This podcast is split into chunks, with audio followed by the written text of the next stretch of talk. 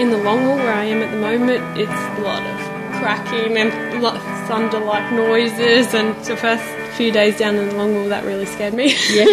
but it's okay. I found out that's just normal, so you don't panic about that after a while. Welcome to the Beers with a Miner podcast, episode number 33. My name is Mad Mumsy, and I've been driving the huge dump trucks in Australian open cut mines for over 10 years now. I wish I had a dollar for everyone who said to me, How does a little thing like you drive those big trucks? You must be rich. Oh, how do I get a job doing that?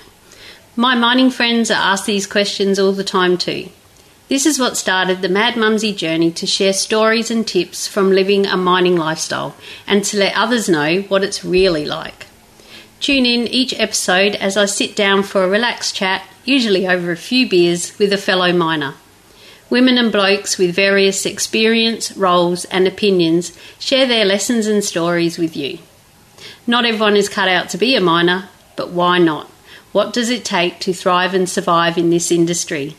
Now, let's dig in. Get it? Dig? Mining? Ha it cracked me up. This week I'm chatting with Soraya, an electrician in an underground coal mine. She's 21 years old, I just found out. And as we record this, it's the day after International Women's Day 2017. I flew down to the big smoke of Brisbane, or Bris Vegas as it's commonly known, for the WIMARQ Awards breakfast. Women in Mining and Resources Queensland. What a fantastic morning it was, held at the Sofitel with over 500 people. I even bought a new frock and some shoes in Mackay. I, I, didn't think even my best thongs would cut it out for this time, as my listeners know I'm not a shoe person. A shoe person that we do know is Kirsty O'Callaghan from Separated by Work, who I've interviewed twice. I'll leave a link to her episodes in the show notes. And uh, she picked me up from the airport, went back to her place for the afternoon, and we hung out, had a lovely dinner with her family, couple of wines, and then we got up really early and got on a train. What? Oh, that was an experience. I felt like a real country girl jumping on a train and, oh, what's this go kart thing? And oh, oh, it was hilarious. But I bring this up because the real miner told me to make sure that I catch up with Soraya. She was an apprentice electrician on his crew and was a finalist in the awards. So he had text Soraya and told her to watch out for me. And she was, I was excited to hear that she was excited to finally meet Mad Mumsy. Oh, what, really? Um, I watched her head up on stage to receive her certificate, and I remembered what she had on and what her hair was like, so I could stalk her out after when the awards are over. And luckily, we did manage to run into each other. We got a, a couple of photos and a selfie, sent them off to the real miner, and um, we, after a few tech sessions in the afternoon, decided to catch up today for an interview. And here we are. Welcome to the podcast, Soraya. Thank you, Mad Mumsy. It's good to finally meet you and hang out with you.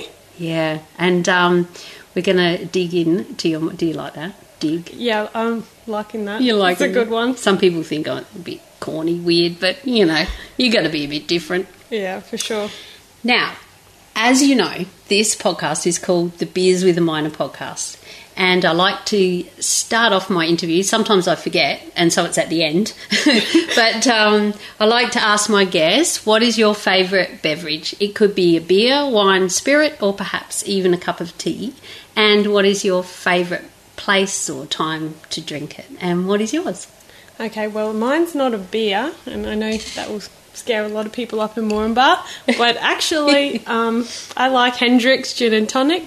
It is quite expensive. It's not a cheap drink to enjoy, so make sure you you do have some cash behind you before you go out for a night on Hendrick's. But um, yeah, make it with um, a bit of fresh cucumber and fresh lime, and it's really really good. Goes Fresh down- cucumber. Yes, cucumber. It's always a bit awkward when you have to, um, when you're inviting your girlfriends over for a drinks night and you ask them to pick up a cucumber on the way on the way to your house. that's that's always awkward. But anyway, Oh, what sort of night are we having here?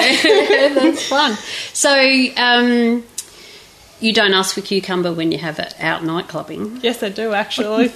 Do they have it? yeah, mo- most of the time, if it's a decent um, bar, they will have cucumber and they Oh. will serve it with it. Right. So, what size glass do you have it in? Short glass, definitely. Ice Ice, lime, cucumber, tonic water. and Hen- Hendrick's, is it? Hendrick's, yes. Wow. So, what sort of price would it be for one glass of that? Well, it's about the eleven fifty mark. Oh, true. Yeah. Wow. Do you slam it down or sip it? no, I sip it. every every mouthful's a few dollars. Oh, well, you're only young. Well, you're 21. Twenty one. How the hell do you end up drinking that stuff? Um, well, my dad got me into it because we went on a sailing trip in 2013. We sailed to um, New Caledonia, oh. and I was previously the literally the week before I was backpacking in America on my own, and so he stocked the whole boat up. But he didn't put vodka on. He didn't put any, you know, young people's drinks on. He just put gin and beer. So we get to New Caledonia, and I turned 18 over there, and the only thing, the only two options on the boat was gin and tonic or XXXX Gold. So I had to go with the gin and tonic on my 18th birthday. Oh, wow. Well, did you try a XXXX Gold? Oh, I have tried XXXX Gold, but I, I don't see that. I don't know how people like that. I don't know how he drinks as many cans as he does. And it's cans as well. Now, my listeners know that is Mad Mumsy's favourite. Is it a it? gold can. Oh, sorry, did I just offend you then? Not at all. I know, and especially by doing this podcast, I realised the real variety of um, drinks that people have. Yes. Yes, I can almost hear it tinkling now. We probably have some in the cupboard if you'd like some. it might be a bit early for that.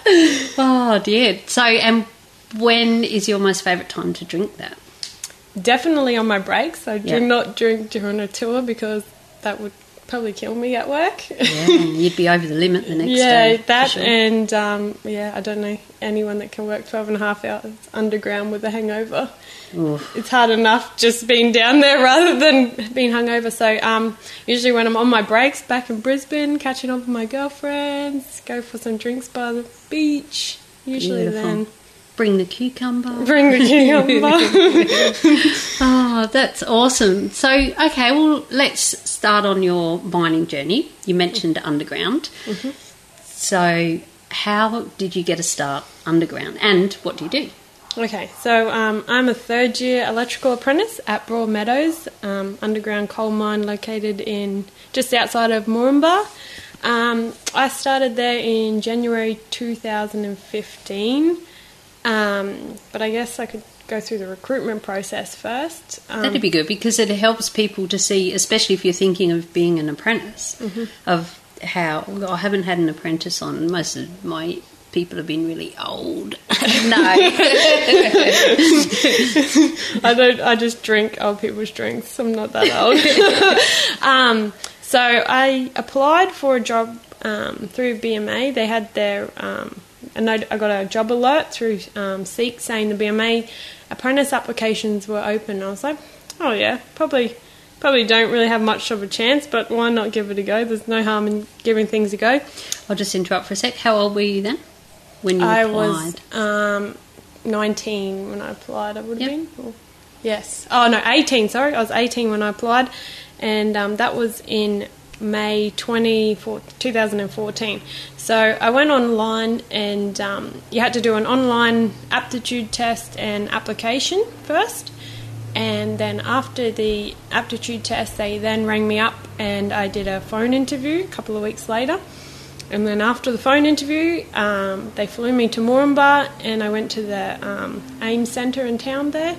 And we did a whole, pretty much a whole, you know, interview day, teamwork exercises. So they just pretty much BMA recruitment team wanted to just see how you acted in a group, um, you know, your communication skills, and yeah, we did it. And then I did a formal like interview with them. After that day, it was a couple of months later, and I was nerves were. uh, My nerves were, were kicking in then, and I thought, "Oh no, don't have this job." Like it's been because couple- you hadn't heard yeah, I hadn't so long. heard from them, and um, yeah, so they rang me up and said, "Oh, you've got a medical," and I was like, "Oh my gosh, this is the last step! Like this is awesome!" So um, I did the medical, passed the medical, and I thought, "That's it. Was the medical what you expected it to be? Yeah, I, I was expecting it to be challenging. Like I was actually expecting it to be quite challenging, but um, it wasn't too wasn't too bad when I got there. Yeah. That's, did you have to have a chest X-ray Yes, because I you're did. going underground? Yes. Yeah. Correct. Um, my mum's a radiographer, so she wasn't Oh, very happy. really? She wasn't very happy with the whole chest X-ray because of the amount of radiation, but it had to be done. But isn't that what a radiographer does? Yeah. So she doesn't mind doing it to other people, No, she- but don't X-ray my daughter. don't X-ray her daughter. Don't put that much radiation in. I think because she understands the whole process and how much radiation is actually going in through your body with just one chest X-ray. You know. Right. The- Yeah, lucky you only have to have it every five years. Yes, yeah. um, yeah, so I had, yep, after the medical, um, I was like, sweet, that's it. Like, I passed that. that. That's the final stage. I got the job. Anyway, so I rang up my um, friend in England, and she was going to South Africa on a trip. So I was like, I'll come with you. I need a holiday before I go and, you know, live in the Yeah. bush for four years. so I booked a trip to South Africa, and um, five days before I was due to fly out, they ring me up and they said, "Oh, um, like BMA rang me up and said, "Oh, we just need you to do um, one more aptitude test.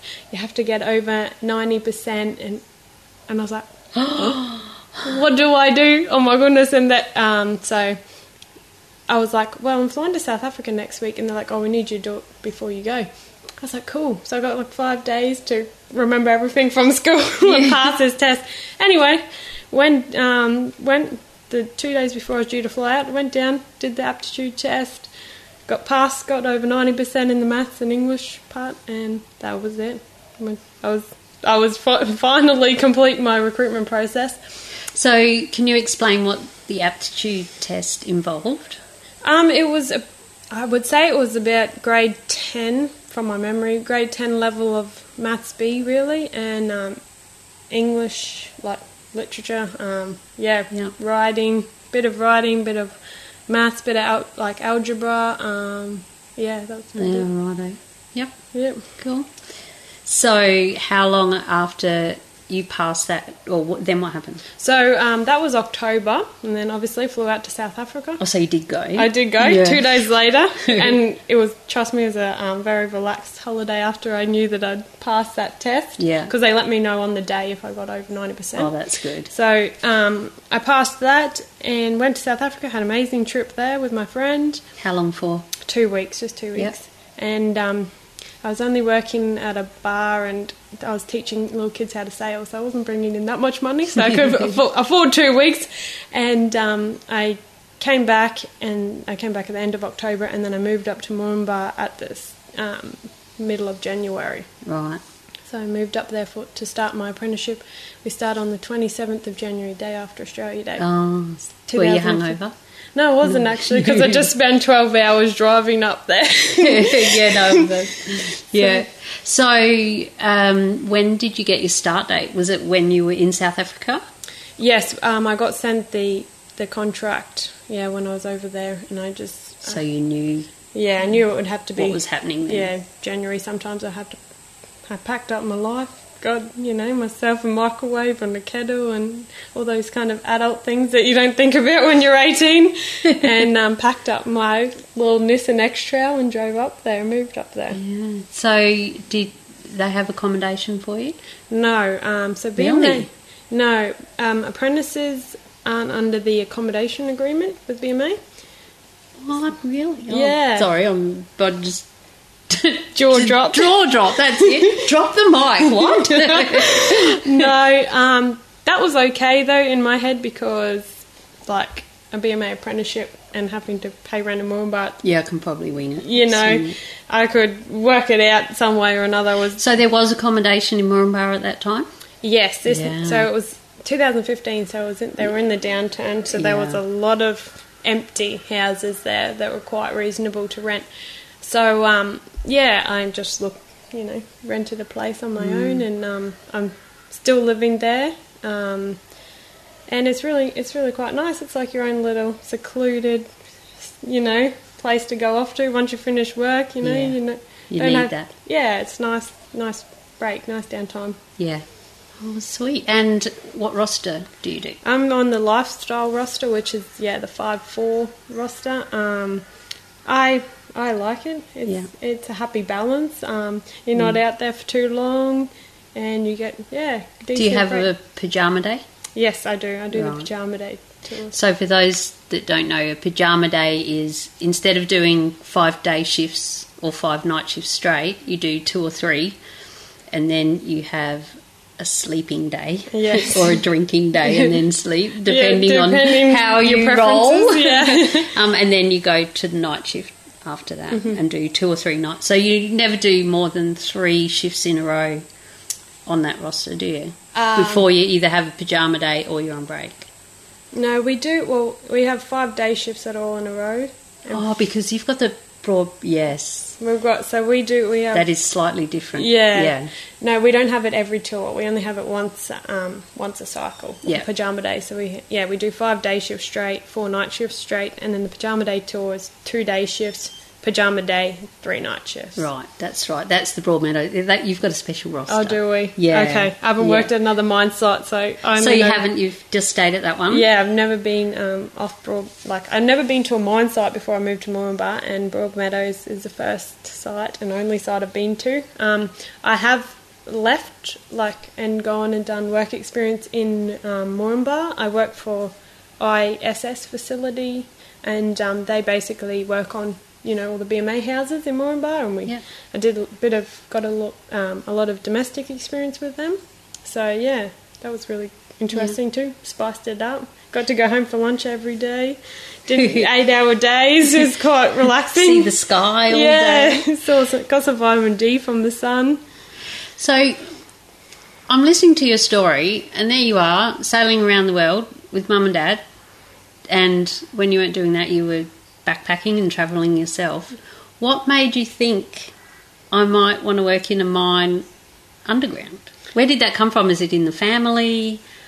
Where, where did it come from? Okay, well, um, my story's bit interesting, and um, I, when I was like 15, I did um, a bunch of environmental trips, as I spoke to you about earlier, and um, they took me like these expeditions took me to amazing places like Switzerland, Russia, Borneo, and all of them were sponsored trips um, by a guy called Mike Horn, and they were all all paid for, all expenses paid for. The only thing at the end he wanted you to get out of it is to go home and set up your own project and act upon it. So Wow. yeah, it was amazing experience to do at 15. You know, I got to get out of school for a couple of weeks. Um, got to, you know, didn't have mum and dad. Got to go to Russia by myself and meet up with these other young, inspiring people that were, you know, had the same goal as I did.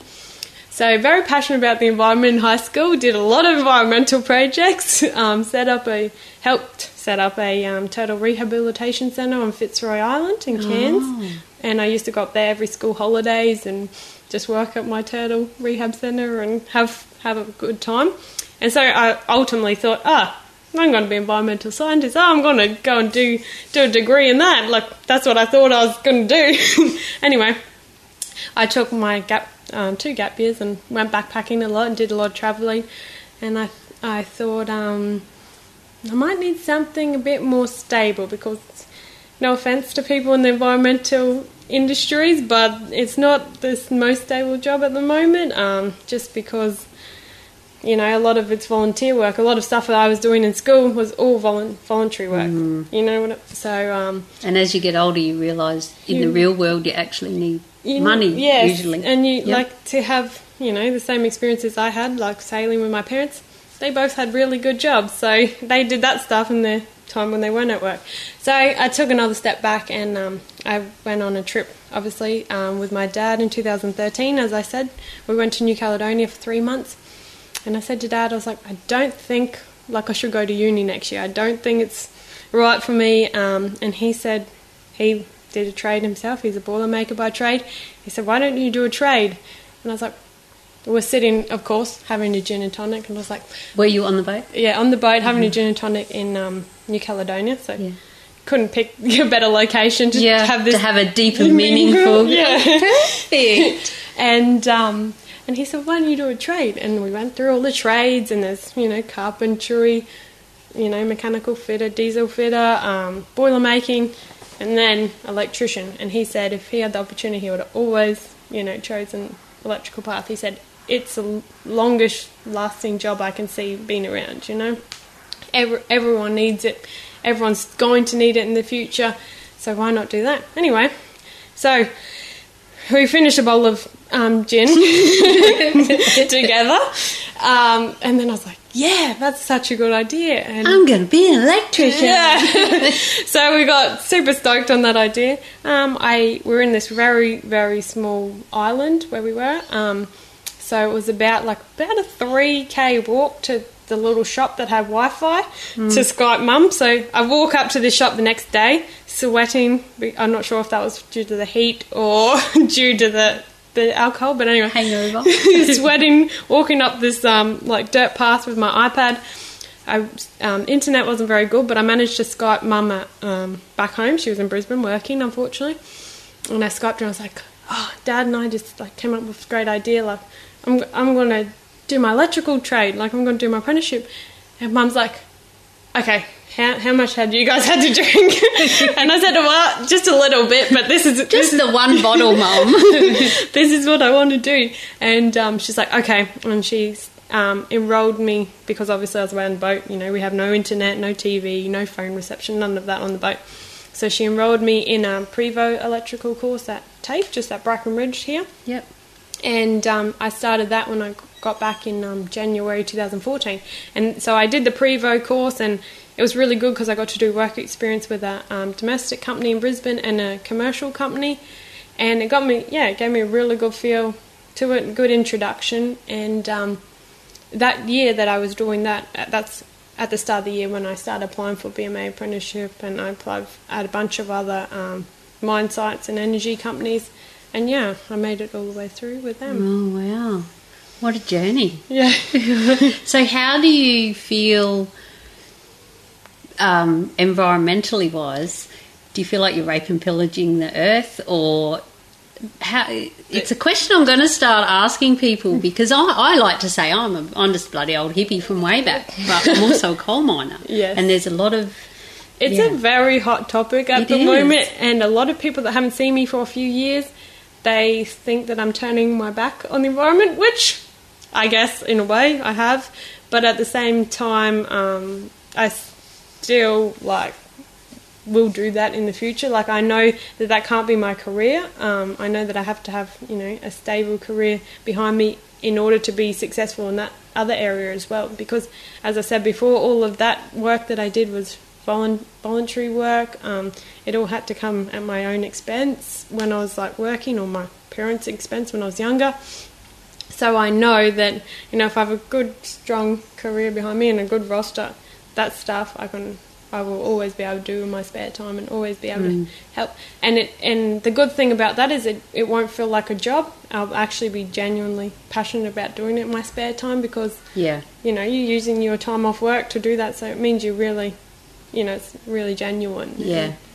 And you can still be environmentally aware and doing things as environmentally as you can. Yeah. And you are, it, it probably is good um, for the greenies out there. Not that any of them are probably listening to my podcast.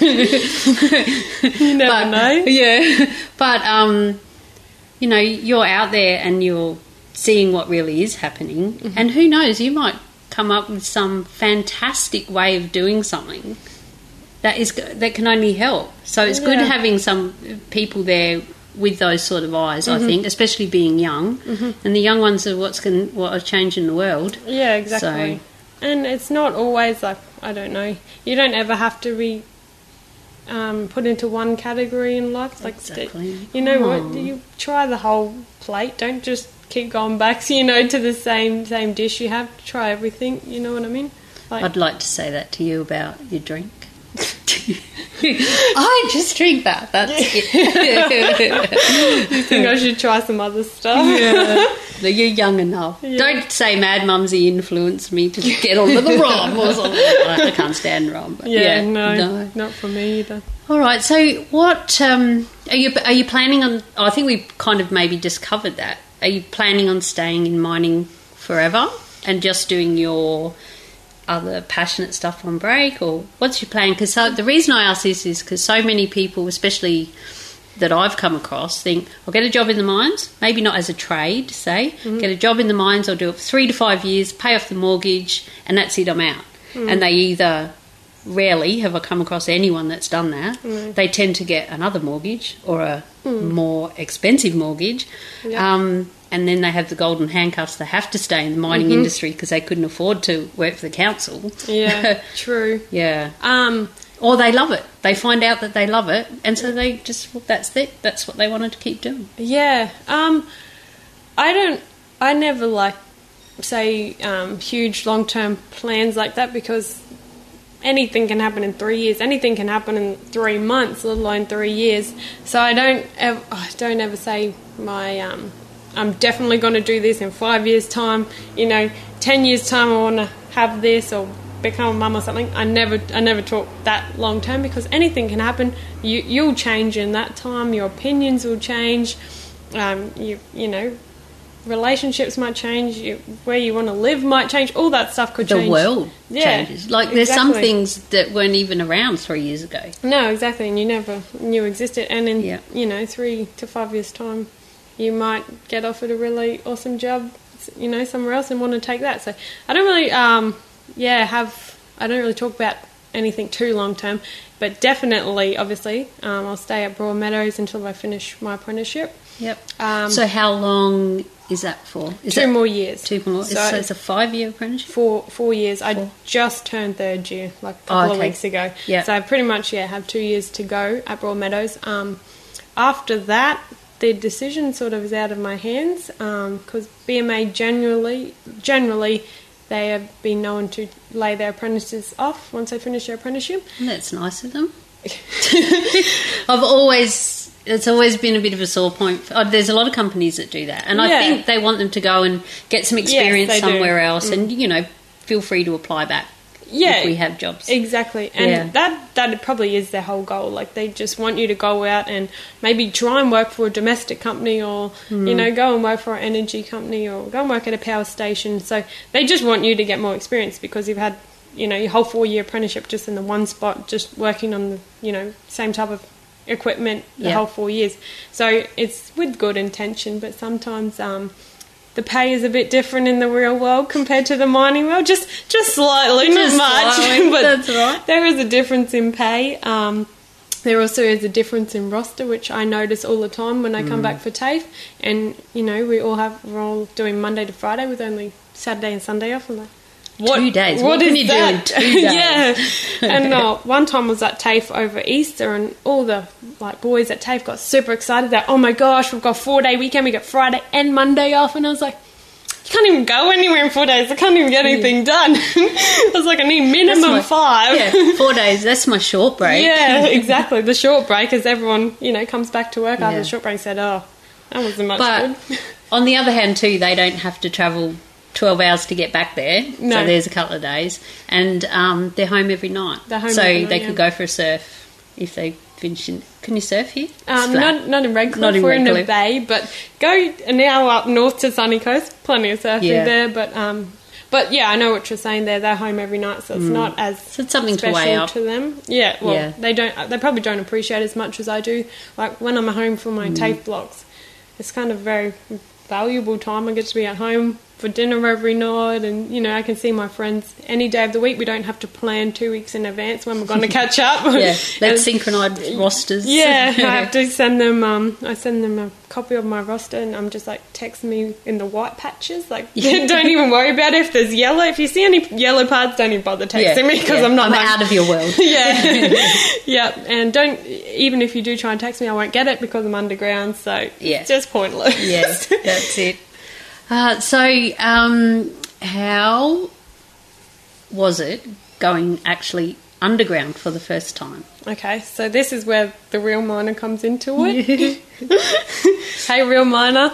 Um, so the real miner and my tradesman Dale, they were our first two tradesmen we had at Broadmeadow un- Underground.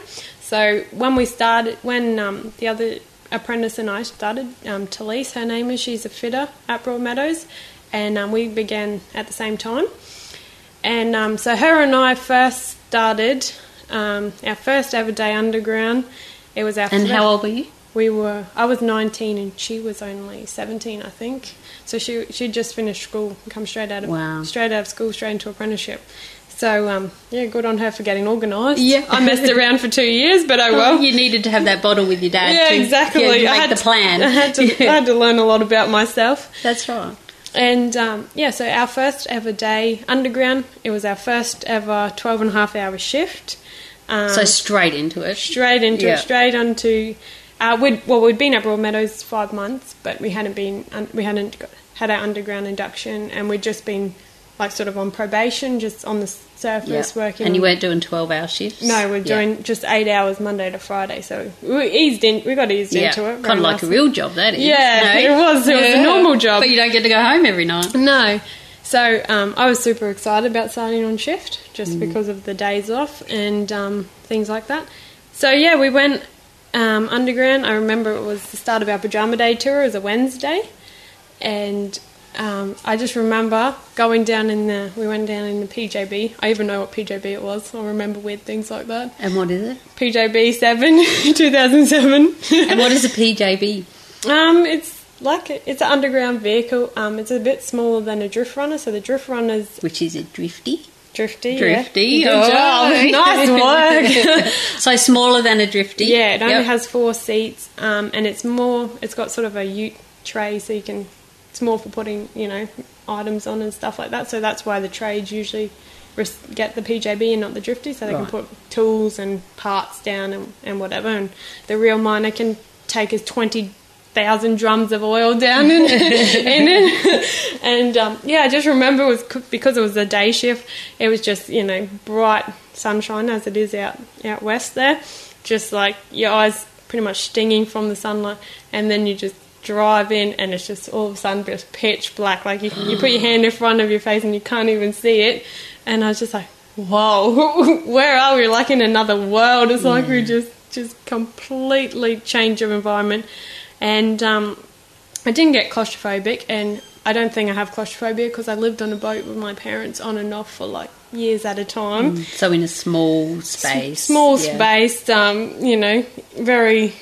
Uh, the environmental conditions out there are very different, but still, you know, heaps heaps of environmental factors to consider when you're on a boat as well as underground. And um, yeah, it was.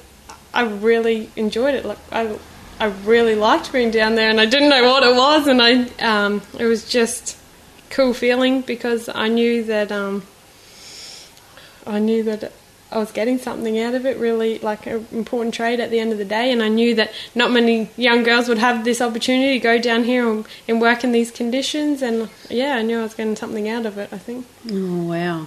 So I interviewed two underground miners, real miners. Mm-hmm. Real um, miners. last week in episode 32. If you want to listen to that, head to madmumsy.com forward slash beers 32, Mm-hmm. the number 32. I haven't edited that as we speak, but that was hilarious.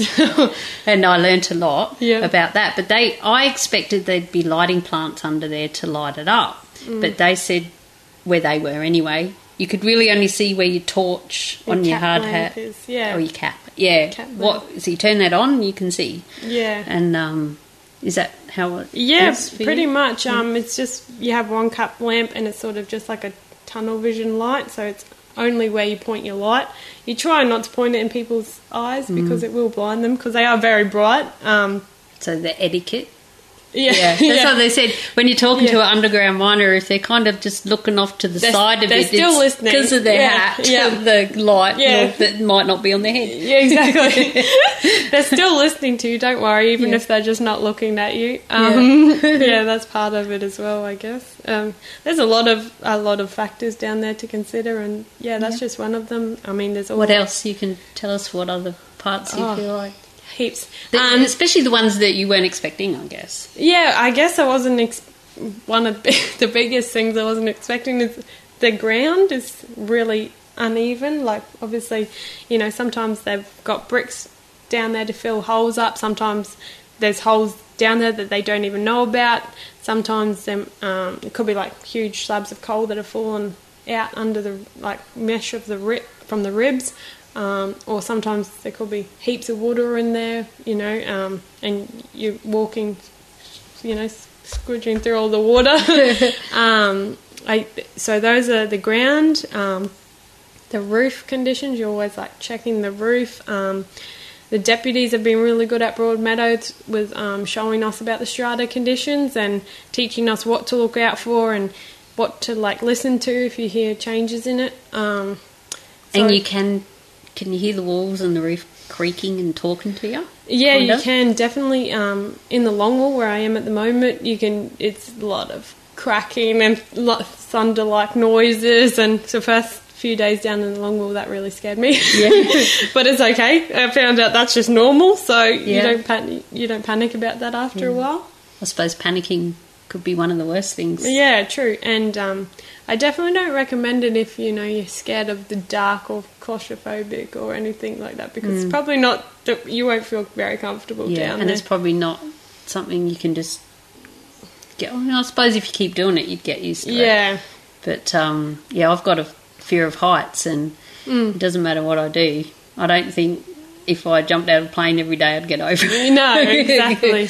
and it's, um, I guess it's also like thinking about the other people down there as well. If you're stressed out and, um, you know, panicked, or your tradesmen or your fellow operators that are going to be, you know, have that in the back of their head and going to be thinking about how you're doing the whole time. Whereas if you go down there comfortable, you can just focus on the job you have to do. Um, and yeah, you don't have that in the back of your head. And like, no, no one. Well, I haven't seen anyone really scared down there, and no one shows it.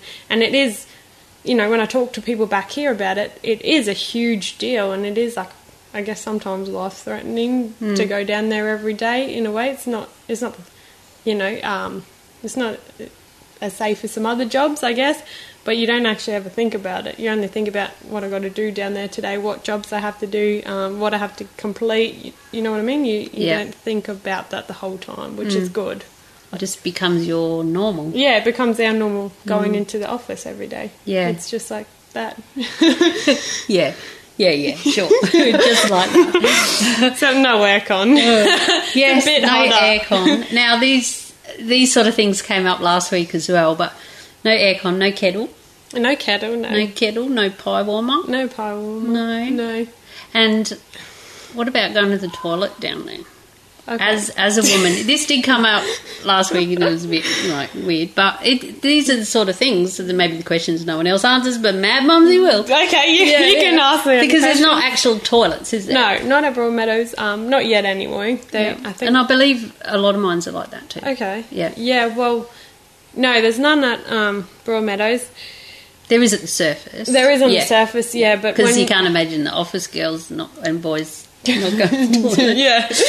um, when yeah, and when you're down, like say at the end of or the bottom of the panel, you're not going to spend half an hour each way driving in the drift runner to go up just to pee. So no, we do everything down there just like the blokes do. Yeah. Um, and yeah, we just have to. We just have to. Yeah, There's no choice. When you've got to go, you got to go. And that's something else to consider. yeah. If you're thinking, oh, this sounds cool, I'll do that. yeah, you Yeah, if you don't like the dark, you don't like, con- um, if you're claustrophobic Yeah. and you can't pee, unless you're on a toilet, don't Um, do it. I don't know if this I don't know if this is inappropriate or not, but a lot of uh, the new apprentices have these Shewees. Have you heard of them? No. I'll say no. I don't. I, something's telling me maybe I have, Oh, or I maybe I'm imagining what it could be. I don't know. Um, some girls use them as an alternative. So, what is it? So it's like um, Like a bucket? it's like a little like cup thing. I think you put in that area, and um, yeah, you can unzip. Like you can just you can just be like a boy with it. I'm pretty sure, and you unzip, and then you can pee. But I haven't tried one of. I haven't tried them out. Yeah. Um, Oh, don't know if I want I'll to. Google Shewee. Yeah, you maybe Is that what they're called, or Yeah, that's just what no, they that's call what them? they're called. All So- right. I'll Google them and I'll leave a link in the show notes. And the show notes for this episode will be at madmumsy.com forward slash beers 33. 33. yeah. 33, yes. Um, yeah. Wow, So, yeah, Hmm, that might be okay. a, a good I might need one you- of those because it's a long way back to the crib hut for us. but the thing with us is it can get dangerous. There was um, someone in WA who actually her truck rolled away while she was under it having a pee and died. Oh my So- goodness. I know on some sites they just ban it. You are just not allowed to just pull up, No. uh, turn your truck on an angle where no one's watching Yeah. till you look up and go, oh my god, all the other trucks are driving past up there. or someone comes over in on night shift in their car. You're right over here. Oh yes, I'm fine. Thanks. Off you go. Um, yeah, but or just drive back to the crib hut. But like you say, it can be a fair way. Yeah, yeah, no. Yeah. It's um, it's sometimes you don't want to do the drive. sometimes you just do it. Yeah. I actually had when the new apprentices started at Broadmeadows. Um, they asked me that same question. They said, "So, seriously, where do you go to the toilet?" And That's like, right. See, it is. I just say- Where everyone else goes That was my answer. I was like, if you see the blokes going somewhere, you can go there too. Like, simple Yeah. as that. Go into Yeah. another cut through or hide behind, you know, some brattice and just, that's Yeah. what you got to do. So, um, you're you've been there doing it for a couple of years now. Mm-hmm. So you're like one of the experienced old hands when the new apprentices turn up. yeah, Do you help I them would. out? Do you have to uh, mentor them at all, or Um, yeah, there's a bit of that. Talise and I like to think we're the old hands at Broadmeadows. I don't know if we are, but we, we, we've given ourselves self-titled. are there any other apprentices there that say are in their fourth year? no, No, so we're so you're you're Um, Talise and I, yeah, started there at Broadmeadows, and we've been the first two that had in a while. So we're the oldest ones there at the moment. is that on your crew or is that?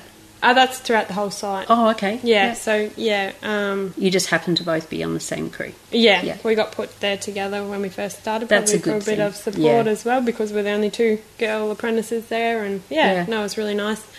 Um, yeah, then when these new apprentices started, um, I tried. To, I guess that was part of my award yesterday as well. Um, I tried to help them out as much as I could with um, getting them started and you know getting their underground belts ready with their um, tools and things like that, and pretty much. Um, yeah, if- I hope they feel like, and if they're listening, I hope they feel like they can come and chat to me about anything, any concerns or problems they have, or if they want any advice on um, any topics, and or if they're having troubles with someone. I hope that they feel like they can come up and see me about it because I'm always willing to talk to them.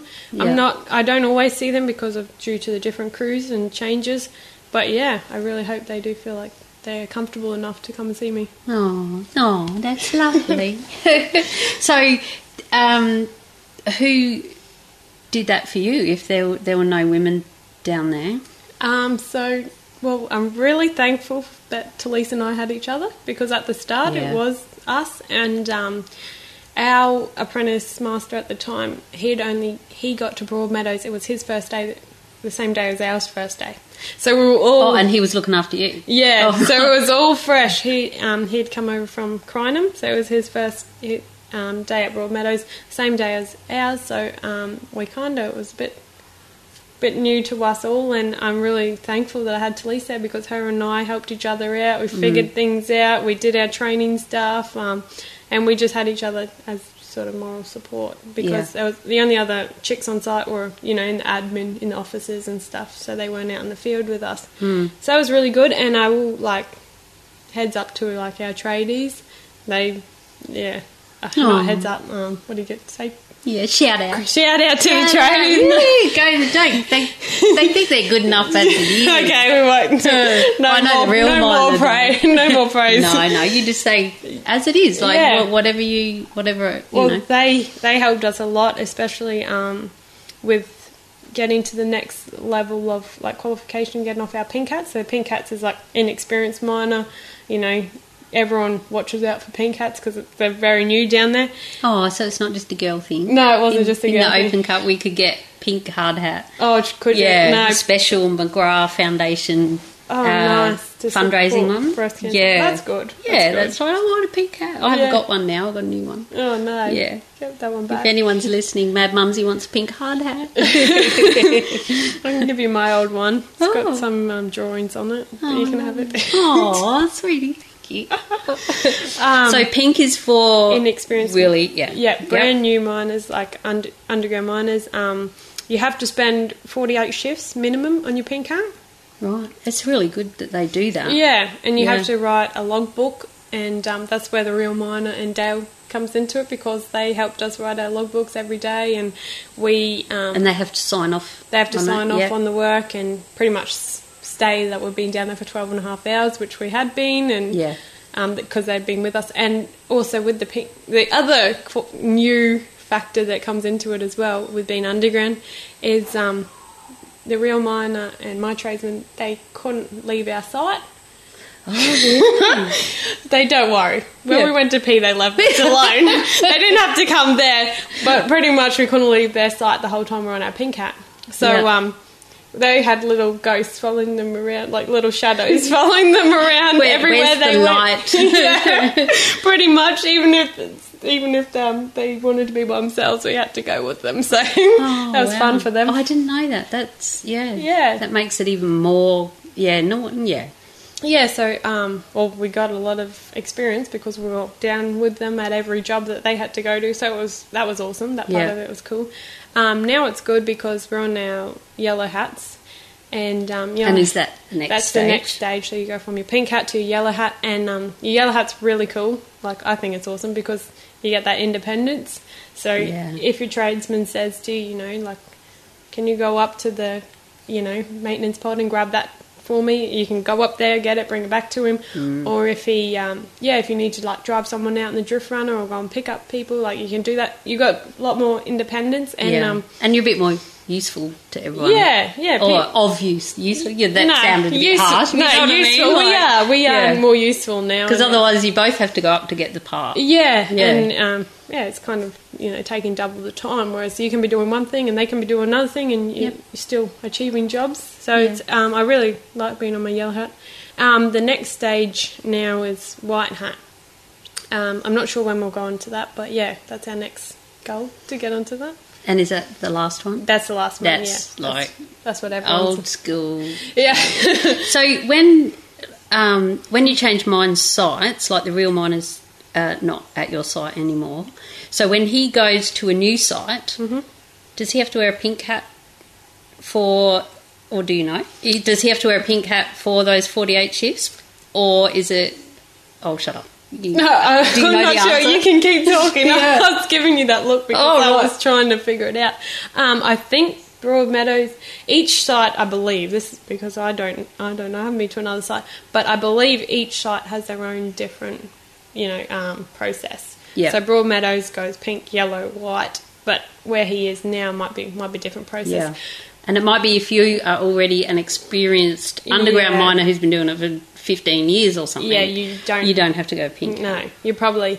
If it was the same where he's at now, he'd probably get to bypass pink and yellow and go straight to white. Yeah. I would say. Or they might have orange if it Yeah. means you've just started at this mine. That- that's fine. But you just have to wear that for a week and so everyone knows he doesn't know where he's going. Yeah. or she. We'll have Yeah. to um, call him in and ask him these questions. Oh, I will. I'll leave. I will put the answer in the show notes. Okay, I'll ask the good. real miner Yeah, and ask the real miner and see. And I hope that um, whoever he has as an apprentice now is making him just as good Yeah. coffees as what I did. Oh, so you, Wink, wink. you had to do that as well? Yeah, Or you yeah. chose it? No, There's no that- kettle. No, we have have thermos, like little, you know, hot water thermos, and um, yeah, that was Tilly's my job to make our tradesman coffee. Yep. That Every- sounds extremely sexist. Ask the real miner about that. No, um, no, but you can understand that that's Yeah, but that was part of the laugh of it, and that's why we all thought it was funny when we, her, her and I are staring their coffees and you know walking around with giving it to them. But But they fun. probably would have done that if it was a bloke apprentice. I'm sure. well. I'm sure. Yeah, I'm sure it's the apprentice title, not the female title Yeah, at all. yeah, it's the left-handed screwdriver and all Yeah. that. Like in across all industries. Yeah. it's not just the I- real miner making you make him a coffee. No, and I did make the mistake. Like this was my fault completely. I made the mistake, and I told them that I used to um, work in a cafe and run a cafe, and I was a qualified barista. So that wasn't that was Oh, the right. smartest move on my Yeah, my yeah. Yeah, yeah. my- on my behalf. That's it. We have a rule that he made up, I might say, that when we're at my house, I make the coffee. When we're at his house, he makes the coffee. Okay. Trouble is, we're hardly ever at his house. he says, "Well, if you come to my house more often, I'll make you coffee." Yeah. oh dear, we were. I was at his place a while ago, and um, one of his mates rocked up, and he he was making coffee, or I I don't know. I think he thought I was going to go make the coffee, and I said, uh, "Yeah, I'll have it. Yeah, make Yeah. me one more you're there." And his One mate looked at him. I'm like, "No, we got rules, mate. you, you, you don't know these rules." No. oh dear, The- that's funny. The relationship contract agreement Yeah. thing. Yeah, well, you gotta, you know, you gotta figure those out. Welcome, Julia Hartman and the Bantacs Accounting Group to Team Mad Mumsy. Julia is my awesome accountant. She has written two books with financial expert Noel Whittaker and has a passion to help us miners make the most out of our hard earned cash. Head to bantacs.com.au forward slash miners. That's B A N T A C S to download your free miners booklet and a spreadsheet that will help you calculate the weight of your tools you need for your job. Why, you ask? Well, you might be able to hitchhike a ride with them and claim your trips to work. Sounds confusing? Not at all. Just head over to bantacs.com.au and let Julia and the team help you out. You will also find loads of free information and advice on property investing if you plan to really do some great things with your money. Again, that's bantacs.com.au forward slash miners and tell them Mad Mumsy sent you. That all sounds fun and dandy, and you, you liked the darkness, and you could handle the um, claustrophobic side of it, and you made good coffee, and you had great tradies to look after you, which is awesome. And it's really, as the real miner's partner, and you know, he tells me how great he is all the time, of course. of course. but it's really nice to hear that, and yeah, he's a good person. No, but um, what did you struggle with the most? Let's hear some of the other side of the stories, and perhaps um, that you needed to sit down and have. Well, I don't know. What did you struggle with the Um, most? that's a difficult one because I try and like I try. I'm not sure if I'm the best at it, but I try and maintain a positive attitude all the time at work because you don't really want to turn up to work and be in a grump and be unhappy and be a bit sour. Even even you might be feeling that inside, but you don't want to do that because you're all down there together. You're stuck down there together for the whole shift. There's no way you can escape to, so you may as well make the most out of it. You may as well make people laugh. You may as well make them smile because you know, they don't want to be hanging around someone that's grumpy or, you know, shitty with them or, you know, something like that. So, um, I try and, yeah, see the positive sides of it. Um, probably, probably the, the shift work, I guess, was the thing I had to adjust to the most because I'd never done 12 and a half hour night shifts before. Yep. And not that it not that it was a bad thing. It was just pretty much adapting to it, changing sort of your sleep patterns, your sleep habits. Um, when you when we came off uh, shift, like you had to readjust to normal life and come back come back to Brisbane, and you know everyone was just this you know doing the same thing. Had plenty of sleep, eight hours sleep before they come and pick you up from the airport, and here you are, like holding your eyes open, like you're like, how you how you being so normal? Like I feel like a zombie right now. So I think um, adjusting to that was probably the the hardest thing, but. I've overcome that, and now I can sleep like eight hours straight through. As much to some people's um, disappointment at work, I can sleep eight hours straight through Yeah. during the day. I can sleep at night for day shift, so I've adjusted to it really well. Yeah. Or maybe I'm just exhausted from working so hard. Oh, because you're a real, you're a bloody real miner, aren't we're you? real miners, Yeah. so um, we just whack that hard, and maybe I can just sleep. no, I don't know. But- yeah, well, no, well, that's the point. Like, if you've had a hard day, you, you just lay down, and go to bed. Yeah, you are No matter what you're doing. exhausted. Yeah. Yeah, and um, also I think the heat down there because it's Mm. really hot. Obviously, it takes it takes it out of you as well. See, you say obviously, so it's really hot underground. Yeah, yeah, very Yeah, hot. Um, and hum- like steamy hot. humidity. Yeah, it's more the humidity that that kills you. Not so much the temperature. It's just because there's so much moisture down there that Mm. that's really I think why you you sweat so much. Um, I could tell you another personal story about. Oh, we love and- stories on and- Beers with the Miner podcast. and heat with being a female, um, yeah, you get a lot of like just everything rubs through raw, like pretty much because you know your belt's rubbing on you, sweat's dripping down your back, coals dripping down your back, and so you get a lot of like heat heat rashes. And one time. I was um, wearing what I thought was a comfortable Bonds bra. No Yeah. offense, Bonds, but I thought it was a comfortable one, and I've been wearing it for ages. And um, it actually like rubbed through the material to the wire, and then the wire started rubbing on my skin. I actually got like pretty big, or not big, but a scar from that. Oh, really? Yeah, so Oh. that's that's one thing women to make note of when you get some bras with like no wire, just like those sports crop top bras. yeah, wear that's, them. that's what I wear because Yeah. they're the most comfy. I still I still wear the Bonds ones, but I just chose to the, without the wire, just the crop top sports ones because they're the best. Wow, um, the boys, I'm sure they brought that up last week um, about the rubbing. Mm.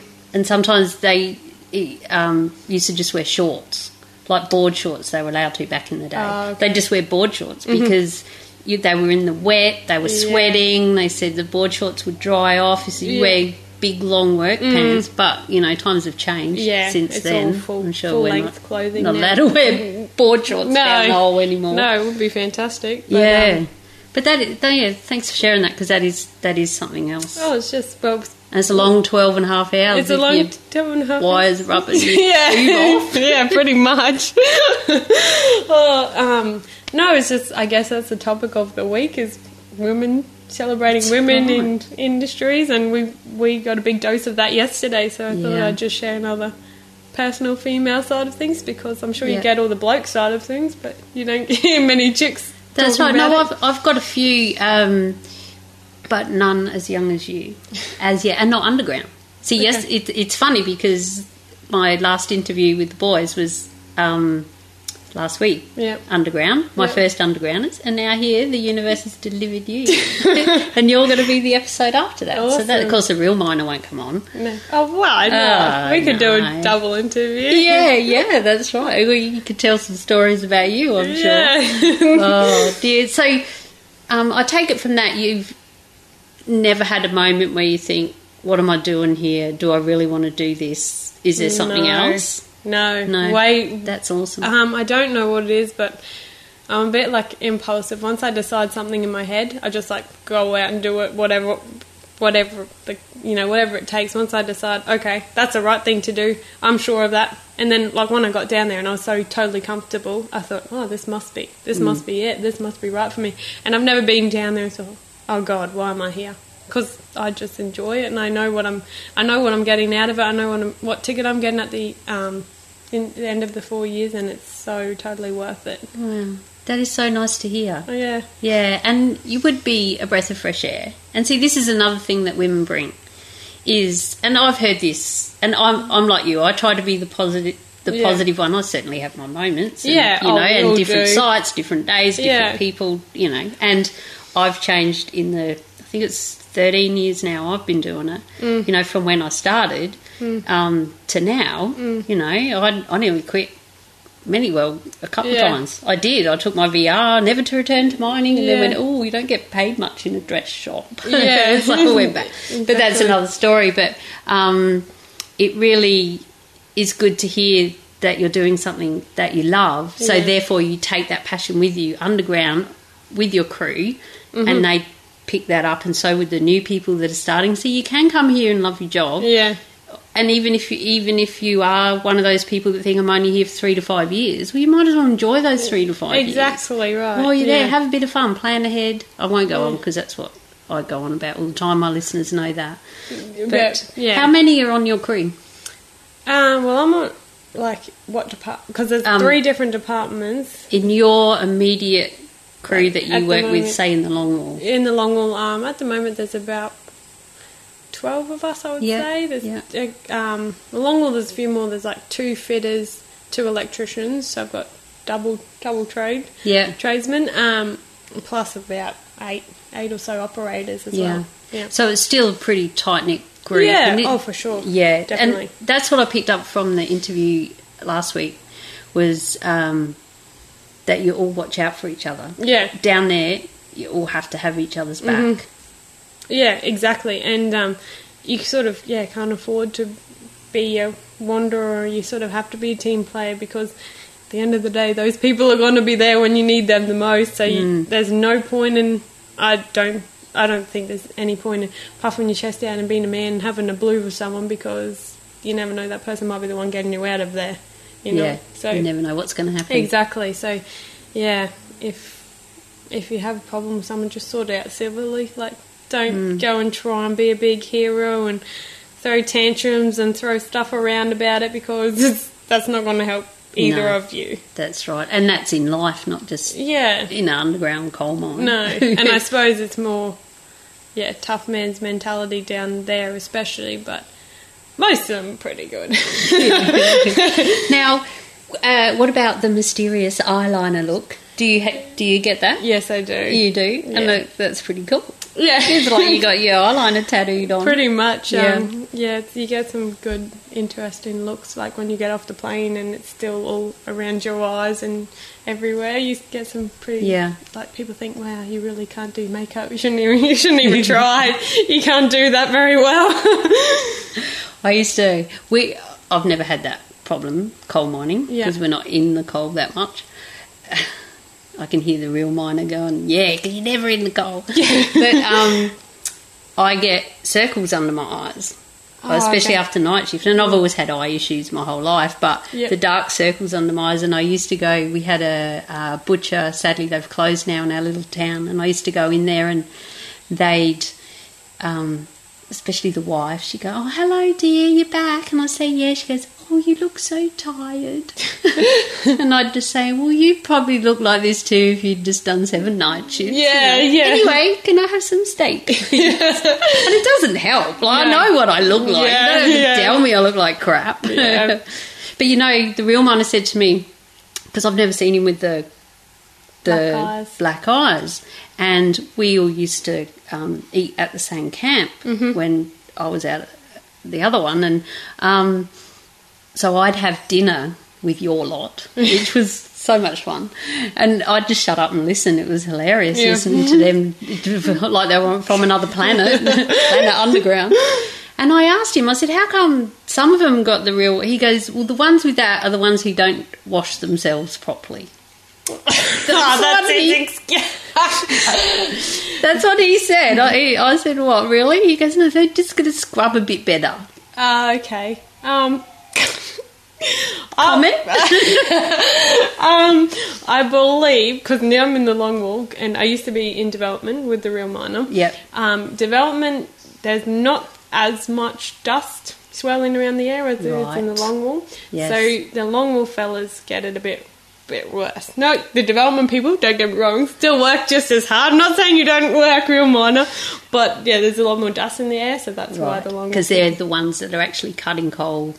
yeah, oh, development's right? cutting coal too. I thought they're just getting it ready No, for the longwall, they, to come in. They are, but they're still cutting. But yeah, it's just um, the whole, like the long wall's gone along the whole face, 300 metres, whereas development's just cutting, you know, the roadways out. So it's not as much But it's still dust. coal, but it's. Yeah, Yeah. And they're still putting on, like, they're still putting on the belt. yeah. Still putting on the belt and still getting eyeliner. Yeah, on. yeah. Yeah. But just, um, that's probably the difference in what you saw. Yeah. So, but that's something else to think about as well. Yeah. If, uh, um, Yeah, true. if you've got sensitive eyes. Oh, yeah. I don't think I could do it. I know I couldn't. I I have to have my safety glasses on out at work, which you are meant to anyway, right? Mm-hmm. Yeah. But even at the crib hut or whatever, because just dust Mm. might not be coal dust. Sometimes it is, but dirt dust, Yeah. gravel dust, Gravel, and gravel the dust. wind, and just Yeah. in general in my life, I Yeah. have to have some sort of glasses on most of the time. Yeah, okay. So for me to work underground makes my eyes water just thinking about it. Yeah. So that's something else to consider. Yeah, and um, in the longwall, I noticed like some of the fellas wear like goggles because, and like it obviously seals off your whole eye, so it's not exposed to anything. Some wear safety glasses, but yeah, it is a bit. If you've got problems with your eyes, it's Yeah. one you would have to probably wash them out at the end of every shift, like with eye, proper eye wash and things like that, because Yeah. yeah, you don't want that sitting sitting in there. Yeah, 'Cause it does go it's in really actual- abrasive yeah, too, isn't it? yeah, as we can tell by our skin when, Yeah. when we finish a day's work. And you- Yeah, right. So it's like exfoliating. yeah, very exfoliating. very exfoliating. Um, my cousin, she's a beauty therapist, and Yeah. um, she every time I'm home, almost she comes over and does a facial on me. And Awesome. Yeah, oh, it's, it's wonderful. I'm glad she's so. Is she going to be here any minute? No, she, No. do you want me to ring her up? Yeah. She'd, she'd do them cheap for you. She's only just qualified, so she'll do it pretty cheap. and um, she like every time I come home, she like does you know everything. She looks at the water and it's just all brown and black, and she's like, wow. "What? What do you have on? Have you left your makeup on for like three days?" I'm like, "No, I've got no makeup." And she's like, "Why is this water like so murky?" And I'm like, "That's just all the stuff you know embedded in your pores coming out Yeah. of your skin." Another So thing when- to consider, ladies. Yeah. And when you are out at work, then what is your um, skincare routine? Do you cleanse and everything when you're out there? Yeah, I do, and um, And and it still comes out, even Yeah. though you do it every night. yeah, I think just the products and probably she does it for a bit longer and Oh, right, probably yeah. she knows the right techniques on what to do. But um, Yeah. yeah. she managed to extract extract it all out. Just even more. That's a Yeah. good. That's a good idea. Mm. Yeah, Oh, to have one of those so- every. So thankful she's around the corner. Yeah. and she's not like a. You know, doesn't own her own salon and hugely successful, so she's got time to fit me in. Yeah. So oh, she's a keeper. Yeah. and how do you find it physically? Because I know in my job I could really handle a massage every, well, every couple of breaks at least because we're bouncing around so much and. You know, steering and it, Yeah. and it can big rocks coming in, smashing us. So mm. it can really physically do your, your neck, your Yeah. shoulders, your back. You know, you have to have pretty good core strength at times. Yeah. depends on your site and how many graders they Yeah, operate and yeah. stuff like that. But for you, Um, physically, it is very challenging. Um, your legs certainly get a workout every single day. You don't ever really need to go to the gym and do your legs because they're working, they're walking all day and all night long. Um, yeah, physically, you you're quite sore. I mean, yeah, it depends what you did that day. You know, if you're lifting lots of heavy things and that, you've got to make sure you do, you know, use the correct lifting technique and um, so you don't damage anything. Obviously, Yeah. so you don't want any injuries at work. But yeah, f- yeah, physically it's pretty draining, and I think just due, again due to that heat factor and walking around an unstable ground, and you know, and you've got to carry that tool belt and your rescuer, your rescuer. rescuer, and mm. all your tools on your belt. So that's another, you know, weight sitting around you on your hips. Yeah. Do you get bruises on your hips from them? No, just mainly just really like just rashes just from the heat. Yeah, right. I mean, you can talcum powder and whatever, but yeah, you still still get them just from I think the sweat. yeah. on, and yeah, it rubbing on your skin. Mm. But yeah, that's fun. It sounds more appealing the more we're talking. Yeah, we're really going to win the women over here. Get down underground. I'm, I'm trying to trying to convince them. yeah. So, are there other roles that they could that women could do? Other, do you think? Now that you, because you actually are one that is working down there, other than say a tradie. Um, well, the only two like two types of jobs are tradesman or operator down there. Yeah. Um, the operator, like, I take my hat off. There's a lady just um, doing a traineeship down there. Yeah. And I take my hat off to her because they're, those operators lift a lot of heavy equipment, like all day, every day. Like, not not being sexist in any way, but we are genuinely weaker. Like, Yeah, that's a fact. Uh, yeah, it's a fact. not being sexist. it is- Although some women are stronger than some men, and yeah, you know, But o- overall, as a majority goes, um, we are. So I, yeah, yeah, like shout out to those ladies down there because that's really hard work and really Mm. difficult all the time. Like we have to lift heavy stuff, but it's it might be you know only a couple of times a day, not all day every day like they have to. so being an operator underground isn't like being like I'm an operator, Yeah. but I sit in a truck. Or I used to. I don't do a grader now. I've chosen to let that Yeah. one slide. Yeah. But grader, loader, and stuff. So you're operating a machine, Yeah. but they operate a machine. But what is the physical stuff that they do? Um. Well, The lifting. What What do they have to lift? Um, so heavy. some of the operators, like they'll be in man baskets someday, um, and putting stuff up on the roof, like with sh- um, holding them up with ratchet straps, whether it be cables or hosing or pipe work. So they'll be doing all that. Um, in the longwall, they have to like pull sh- um, pull like structure, like shorten the belt, um, which is all heavy, heavy metal stuff. Um, they have to take down parts of the monorail, which is what the cables and everything sit on, and that's super heavy. Um, in development, they will have to like you know put bolts up and um, bolt the like you know roof up on the miner. Um, and yeah, just nothing down there was light. Like Yeah. every everything is just heavy. Nothing. There's nothing really down there that's light. So There's no light to see, Yeah. and nothing is light. yeah, pretty much, pretty much. oh, thanks for that. I, I hadn't even thought about that. No, that's Yeah. it's hard. And is it noisy? yes, very See, noisy. I hadn't thought of noise until last week no, when very the boys loud. said, "No, it's very noisy." I'm like, Yeah. "What do you mean? Oh, really?" I didn't- Yeah, I never thought of that. I think because of like again because it's tunnels as well, like and obviously sound goes through it. Um, also the ventilation, the Mm. fans are extremely loud. Um, you know, in the mine, And you like that noise because that means it means everything's going. everything's oh, and yeah, going you out. got yeah, and you got air, Taking out all the bad air. Yeah, exactly. Yeah. So the fans um, in the longwall, the the sh- shearer's really loud when it's cutting along the face. That's super loud. Like you, you constantly got earplugs in, regardless. Um, yeah, no, there is a lot of loud eh, and loaders and drift runners. They're even loud when they're going past, Mm. like the cut throughs and that. Yeah, every everything's just loud. Yeah, right. noisy makes a noise. Yeah, something else. To. It's, Yeah. it's, it's good to because to me it's just been a whole other world. Mm. My sister's partner is a jumbo operator in WA in Mm-hmm. Yeah. Hard Rock, and they drill underground. I don't know, one of the big machines. Yeah. and um, he doesn't like to have the light lights off at home. And when they when they first met, she she did a nice romantic dinner, put the candles on, turned on the lights, and he came in, tur- turned off the lights. She did. Yeah. He came in, turned on the lights, and said, "I've been in the dark for two weeks. yeah, don't want to. Be I don't want to be in the dark at home." Have you have you had that?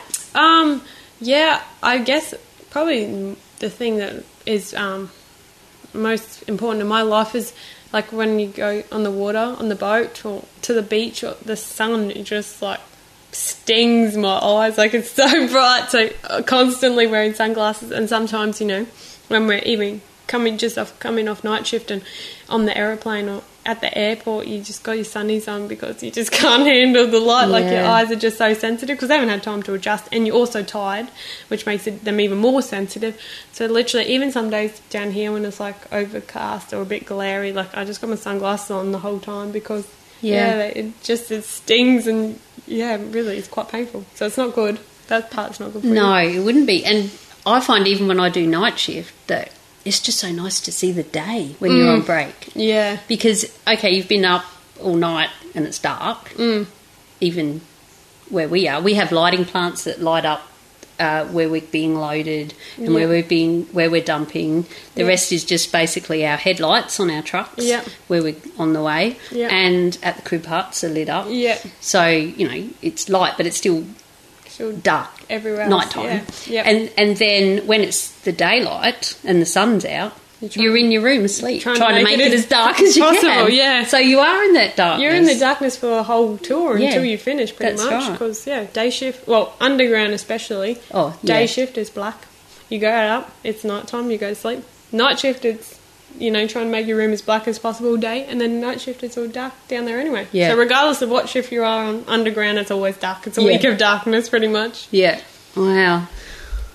Oh, it's just I'm never doing it. I kind of wouldn't mind just going down once, go down in a drifty. Yeah. Like, look at me in a drifty. Yeah. go down in a drifty and go, oh yeah, it's dark down here. Yeah. Okay, oh yeah, there's a miner, there's a thing. Yep. All right. car. Yep. Let's, let's go. and then go back out and go, you, you know, do the um, do the rocky thing at Yeah. the top of the stairs. Done I did yeah. it. Yeah, and then that that's me. I'd be That's- having that's that. your- that'd if you can arrange that, career. that'd be great. Thanks. Yeah, no worries. That'll be your career as underground miner. oh yeah, yeah, exactly. Twenty minutes. Let's move on a little. Or is there anything else about underground that you are asked a lot about from your friends? Like, what is, is there something that we haven't covered that when you're talking about what you do to other people is something that always comes up? pretty much everything we've talked about, they ask me similar questions. Yeah. And then the people that are nosy are like money, talk What, about money. Nosier than Mad Mumsy. no, they just talk about money. They're like, so yeah, you must be on good money. So, how rich are you? yeah, kind of yeah, that thing. And you're like, well, dude, hang on. Like, I know when I'm here, I'm having fun and living it up. But up there, you kind of, you do earn it at the end of the day. That's So right. Some days you feel like, wow, I really deserve that. yeah. So it is good money, but we bloody work for Yeah. it. Even us open cut. yeah, even you go. Well, and because we're away from home. Yeah, And, and yeah. things like that. Yeah. And um, as an apprentice, you're probably getting less anyway. Are you than a tradie? Or Oh yeah, yeah, definitely less. Yeah, but it's still, Yeah, but it's still- apprenticeship, and um, my level of qualification is amazing. It's, yeah, yeah. For an, it's not like being an apprentice mechanic at the local car shop. Redcliffe yeah, car shop. Red- Yeah. I like how you added that. in. It's nice. That in there. Um, yeah, no, for sure. And like when I go to TAFE, I do not talk about my income compared Yeah. to them because they're all, you know, house bashers, domestic electricians, and Yeah, you right. know, yeah, so they're not on much. No. Well, they- yeah, once they're qualified tradies, once they they're get- qualified, that yeah, they'll be on a bit more. But yeah, right now at this point in time, they're, you know, apprentices. They yeah, getting their don't want to rub rub No, their noses no. But they too could, if they choose to, oh for sure. go and work in Yeah. an underground mine if the opportunity comes up. Then they're not always there. No, exactly. Yeah. So yeah, no, Yeah. they could. So what? Um, leading on from that, what is your advice to someone who's listening to this and said, "Hell yeah, that's what I want to do. I could do that." Um, How? How? You said you got an alert Yeah. from Seek. Seek. yes, So I- can you just go into what you suggest for that? Okay, um, if you if I've sold it to you, if you really want to do it, um, I would uh, apply f- or just um, go online to the BMA website or Seek or whatever and sign put your email address in and sign up for the job alerts for the apprenticeships coming up. They do an intake um, like at, in May every year, so you have to get. I think you have to get your application in by the thirtieth of May, and then it will be for you to start the following year. So in January the following year. So they did one in. They're going to do one in May 2017, and then you'll start in January 2018. So um, yeah, for sure, go on the BMA website. They do that every year. Um, yeah, you just do do the same process as I said before. What I did. And some of the other large mining companies probably do that as well. Yeah, Your they- Rio Tinto's, Peabody, Yeah. Glencore. Well, yeah, I applied with Anglo American Uh, as well, and it was all very similar process. Yeah. they all did it. Yeah, very similarly. So just yeah, go on to seek and even maybe type in mining apprenticeships as your job alert, and then you would get all of them. So yeah, definitely go Yeah. and do it. Yeah, that's the way. And and BMA's trying to get uh, I think it's twenty percent by twenty twenty. Mm. I think um, Twenty percent of what? twenty percent female workforce. 20%. Sorry. That's all right. I knew what you meant. um, and so chicks like got a pretty good chance at the moment. yeah, yeah, that's right. I've got a pretty amazing opportunity to apply for, for it all right now and probably go a long way with it. Yeah. So I would definitely recommend it to the girls listening. Yeah. If there is any girls listening. Of course there is. Girls and boys. Yeah. yeah. And, you know, if even if you're a mum, Yeah. I don't know so much. Uh, do they do adult apprentice? Yes, They yeah, do? they do do adult apprenticeships. Uh, we've got two adult apprentices at our site. Awesome. Yeah, and Wow. they're putting on a third one. Yeah, So yeah, they do take in adults. Yeah. Yeah. Um, because you could discuss it with your family and perhaps the husband Yes, uh, could stay home Yeah. and he might go, hell yeah, about time. Yeah. Well- I want your cushy job. Yeah, Yeah. go for it, mate. Yeah. you get make sure you get the kids ready for school. Yeah. I'm going away for a week. yeah, exactly. I Yeah. talk to this a lot about um, with guys at work, and yeah, like I said to them, I was like, "Do you think times are changing? Do you think like women are going to be the ones working away, and you know, the dad's going to be the stay-at-home dad? Do you think that's going to happen?" They all like, "Yeah, probably." Like because I it's think not it is happening. Yeah. it is starting to happen. Exactly. Look at house husbands. That show. Yeah, yeah, they're all they're all at home. Must be true of us on the telly. Yeah. and it's it's not just like I don't think it's just BMA doing it. It's No. like every every company is doing it right now. They all want a diverse workforce, which is fantastic. That's Yeah. awesome. Yeah. So yeah, it's cool. Really yeah. cool. Good good times. Good times. So um, what do you think it takes for a woman to thrive and survive in the mining industry? Okay, that's a tough one. Um, because of all the factors I said in the show, um, you've got to be prepared and very adaptable. Like you have to adapt to everyone's personality. Um, you've got to be understanding that all blokes aren't going to be 100% happy with you being down there, like especially underground. They're not all going to love it. And open cut, I like that. Yeah, Yeah. if it's the same with where you work, um, yeah, they're not all going to they're not all going to be completely happy because you know we are going in there, we're you know spicing up their boys' club that's been their boys' club for so long, and so you've got to accept that some guys are going to be like that. Um, you've got to sort of accept that some of them are going to be grumpy some days, and yeah, you just that's just that's just how it goes anyway. There's like every day is going to be different down there. So very adaptable, I would say. Make sure your personality is adaptable, your body's adaptable to shift changes and stuff like that. Um, and I think deep down, you do have to have like a sh- like I don't know how to say this nicely, but a, sh- a strong sort of personality, like secure. You can't be you can't be insecure with yourself. I don't think you can lack in too much confidence because otherwise they will just you know they'll just get to you. They'll get like every part of you down. You um you just you probably feel like I hate to say it brute like brunt uh, what's it called bluntly Bluntly and brutally. I think you were Brutally. trying to say both. both at the same time. Yeah. yeah, awesome. They both work. Um, I hate to sound like that, but yeah, you will fall apart if you don't maintain that secureness. If you if you're insecure, because you know, part of being down there is you know we pay each other out and have laughs about it. But if you take that seriously and you take that in, you're not going to be able to sleep at night. You're going to go home thinking about it. You're going to be on your breaks thinking about it, and it'll just end up stressing you out. So pretty much once you leave the gate, in, like in the mornings or eh, in the evenings, once you finish your shift or your tour, that's it. You forget what happened in there, apart from the learning stuff. Remember all the stuff that your tradesmen taught you. Remember the good bits. Yeah, remember the stuff that you need And to the know. lessons, yeah. Yeah. But um, you forget all that stuff and you don't take that home with you. That's the most important part. Like you've got to keep it completely separate because otherwise it'll wreck your time at home and then you'll come back to work and you won't have, you know, rejuvenate or feel refreshed from your break and you'll come back with, you know, the same sort of attitude. If not, you might be even feel even lower. So yeah, that's really important. Don't let don't let them boys get to you. Yeah. don't let you know if they're in a grumpy mood and they you know they might they might have a go at you about something, but at the end of the day, if it's something constructive, if they're having a go at you because they're sick of you, you know, if it's constructive um, yelling, then take it in because they obviously you've obviously you know they've obviously held in long enough that now they just have have had to tell you so many times. Then definitely take it in. But if it's just they're just you know being grumpy because they've had a bad day or something bad's going on behind the scenes, stuff can happen. You, Yeah. you think it's about you, and it might be something might that's going be. on at home, You- something you don't even know about. Yeah, exactly. You might just be the closest person at that Yeah. time. So don't take any of that stuff to heart ever. Mm.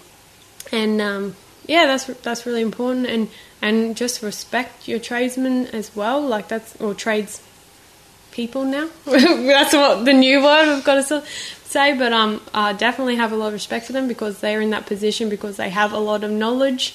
And they're going to be able to, they're going to, you know, shape who you become as a tradeswoman. Like, that all that knowledge and information and at the end of the day if you like don't listen or don't care they're not going to show you you know they're not going to show you everything and then that's going to um jep- like sort of jeopardize your opportunity of becoming a successful tradesperson so yeah listen and respect them and you know even if they're telling you something that another one has told you they might show you a different way to do it a faster technique something like that so just listen to it just in case just in case one You word don't is think, oh, yeah, I know that. Yeah, exactly. Yeah, definitely don't do that. I just every time one of them sits down because they're taking the time out of their day to sit down and explain it to me. I'm not gonna, I'm not gonna brush them or not listen to them.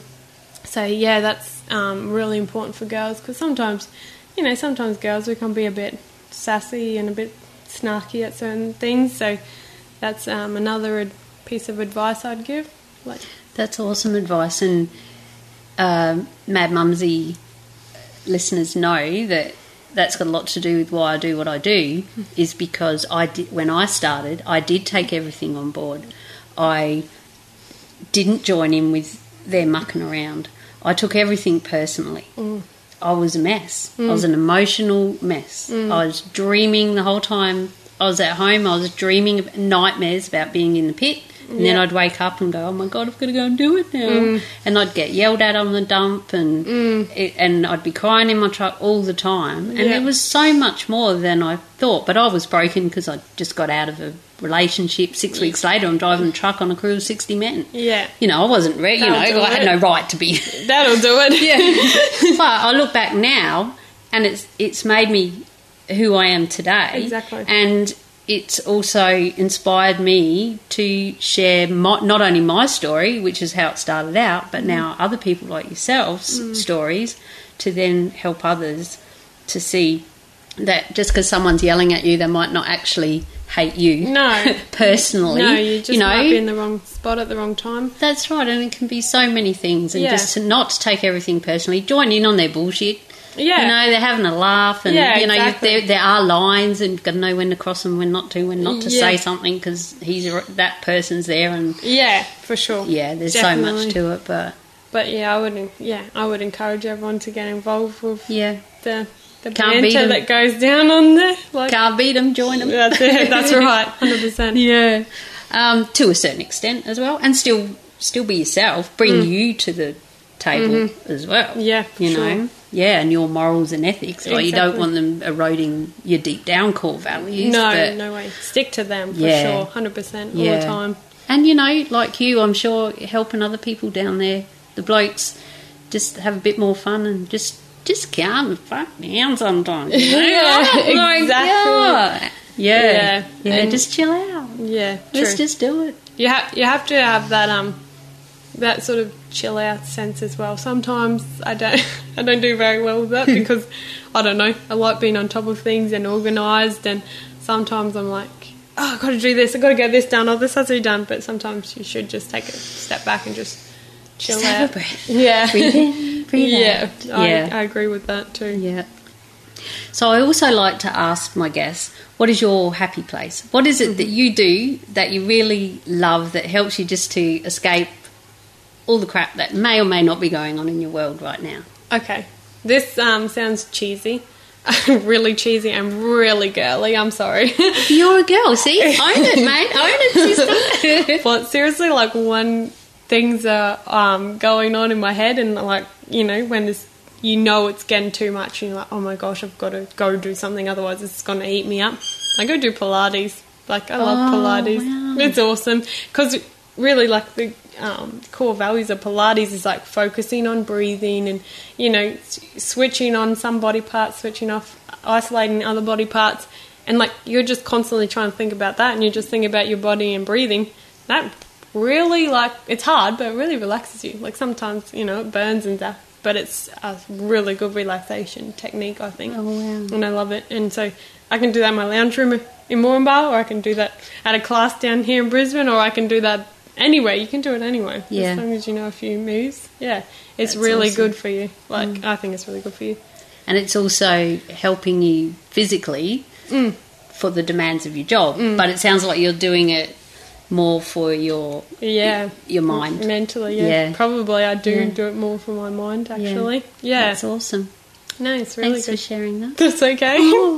it's a bit girly, but I don't just go down to the pub and crack open a few, Oh, what are you trying to say? That those of us that want to do that are wrong? No. No, if that's how, if, If that that's your works thing. for you, yeah. Yeah. But um, I was probably thinking that's what I should have said, but I, I don't do that No, when I'm there's no- stressed out. There's no should haves on the on the Beers with the Miner podcast. It's it's just a conversation and what Yeah. works for you and and that's what I love. So many people do so many different things. Some people go fishing. Mm. Yeah.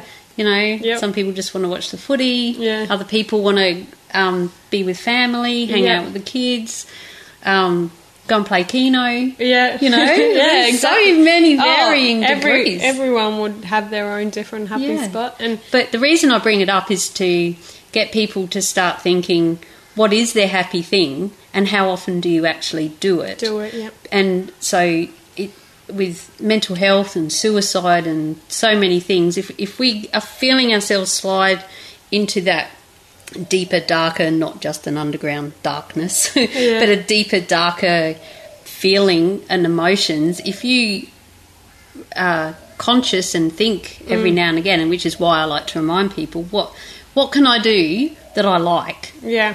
I'm just going to go and do that Yeah. instead of sliding further and further down. You just never know where you're going No, to end up. and you'll go, yeah, keep going down that spiral until Yeah. you pick yourself out of it. I think probably the most important thing about having a happy place is it has to be mobile. Like you have to take it everywhere you go. You know what I mean? Like you can't just have, oh, I just go to this one place and it's only here that I can find myself again. You have to be able to take it anywhere you go because That's a great tip. Yeah, well, especially for jobs like ours, where you know you're either flying or driving in and out, and you have to be able to have it, you know, at work because you have bad days at work, you have bad days at home. You have got to have it everywhere you go. Just like Yeah. how I have like face products, like everywhere I go, just in every house I, I go to, there's just more stuff I have to buy. And that, I guess that comes into it. Like, so say if someone's favourite thing is going fishing, Mm. you're sitting in a donga and it's 43 degrees and you can't sleep and you know you've got to go to sleep. Mm. Yeah. You know, something like, what the hell am I doing here? Yeah. You know, this shit, this sucks. Yeah. You know, um, and when I did the episode about make your donga more homely, Mm. um, I'll leave a link in the show notes. Show notes for this um, at mumzie.com forward slash beers 33, the number 33. um, and it's, say, bring a photo of your boat. Mm. You know, you can take that in your work bag. Yeah. You can see, that you can put it up by your kettle. or do you, no, not at Uh, work. not in your donga. You know, you can Yeah. put it up and look at it. Yeah, And think. I'm only here because I'm going to do that on break. Yeah, Okay, you can't take your boat with you. No. But if that is your happy place, you can that out the front of you can sit there and I would say meditate about your boat. Yeah. But we won't say that because the blokes probably go, oh, Meditate. That's what I think. I don't do meditate. But you might look at your boat and go, right, now next break I'm going to paint that. I'm going to, Yeah. whatever they do to boats. Yeah. Just as, a, as an example, take a little piece of it with you. If it's family, bring bring Yeah. a picture of the kids or a, Get something that they've drawn for you. You know, Yeah. so many things like that. But that's a great tip. Make it Make mobile. it mobile. I love it. Awesome. Love it. right, you ready for a quick lightning round? Okay. Uh, what's your favourite favourite roster? Okay, well, I've only ever done one, So that's your favourite, so I'll have to say that one because I haven't tried any others. which is the lifestyle roster with one pajama day A month. A month. Yeah, it's good to have that pajama day because you can get a few things done that you don't normally get done on that day. I, I don't. I've done pajama days and I honestly didn't mind them at all. But I know people who hate them. They see Yeah. them as a wasted day, sitting Yeah. at camp all day. yeah, You know, maybe which I can see that how that could be as well. Yeah, and I don't have like a husband or kids or you know, it, like anything stopping me. So it's not really a wasted day to me. I'm like, oh. I could use this day to get this done, this done, this done, and so that's what I how I look at it. I don't see, yeah, I'm missing. And when out. I was doing my pajama day, um, I was learning and starting my podcast, and I was writing for Shift Miner, and so I always Had had to stuff to do on the Yeah. computer. I'm like beauty all day to Yeah. type. um, what is your night shift routine so when I'm for sleeping and Okay, well, um, um, it's very normal and it's not different. I wish I could say it was different, but it's not. Get home, make myself a little bit of breakfast, and make my room as dark as possible, and then I'd be a real girl and put like the sleeping mask over my eyes, earplugs in, earplugs? earplugs Yes. in too, because um, sometimes my neighbour plays. He's into like metal music, so sometimes if Well, that's he's handy. if he's off, that that's blasting. Yeah. So always put the earplugs in, and I think he has um a couple like three or two or three or maybe four kids because at 3 p.m. every day they're like I can hear some screaming in the backyard, so I'm like okay, definitely earplugs in like every day. So yeah, earplugs and um make shut my blinds, make it all dark. Do you drink tea and coffee? Uh, not much. I drink probably one cup of coffee on a night shift, and that's Yeah. about it. Yeah, But, um, because I try to not have a tea or coffee at second crib, which is around three So to four thirty, because that'll keep me awake. But Mm. if I feel like something, I might. You haven't got a microwave, poor poor pet. but I'd put a milk, a cup of milk in the microwave and have a warm milk. okay. So that doesn't wake me up, but I still feel like I'm having a having a cuppa yeah, true. at crib. But that's something to be aware of. Don't. I mean, you might be fine. You might still be able to have go to sleep straight away after Yeah. coffee. But it's different, Yeah, yeah. Mm. and to work through those different routines. Yeah. As I, I've noticed that a lot, even working with my different tradesmen and making them, because now it's gone around site that, you know, I make the coffees when I go down there. Oh, you're the bar- you're the barista girl, putting in their orders. Yeah, no matter which department I'm in, I'm somehow end up making the coffees, but I don't mind. But yeah, you're right, some, some fellas can have a coffee at like 5am in the morning, like an hour and a half before we finish, and I'm like, You won't what? sleep. Yeah, but they, they go to They sleep and yeah, Yeah. So everyone is completely different. So whatever routine works for them, I guess Mm. they should just go for it and do it every time. Yeah. And be aware that your routine can change Mm. and be flexible in it. And don't beat yourself up. My big one of my biggest tips about night shift is don't beat yourself up if you're not sleeping. No. There's nothing worse than laying there going, Oh my god, I should be asleep, I should be asleep Yeah. and hitting your head on the pillow. Yeah. I just think if I'm in bed and I'm in my jammies and I've got the aircon cranked right up and I've got the blankie on Yeah.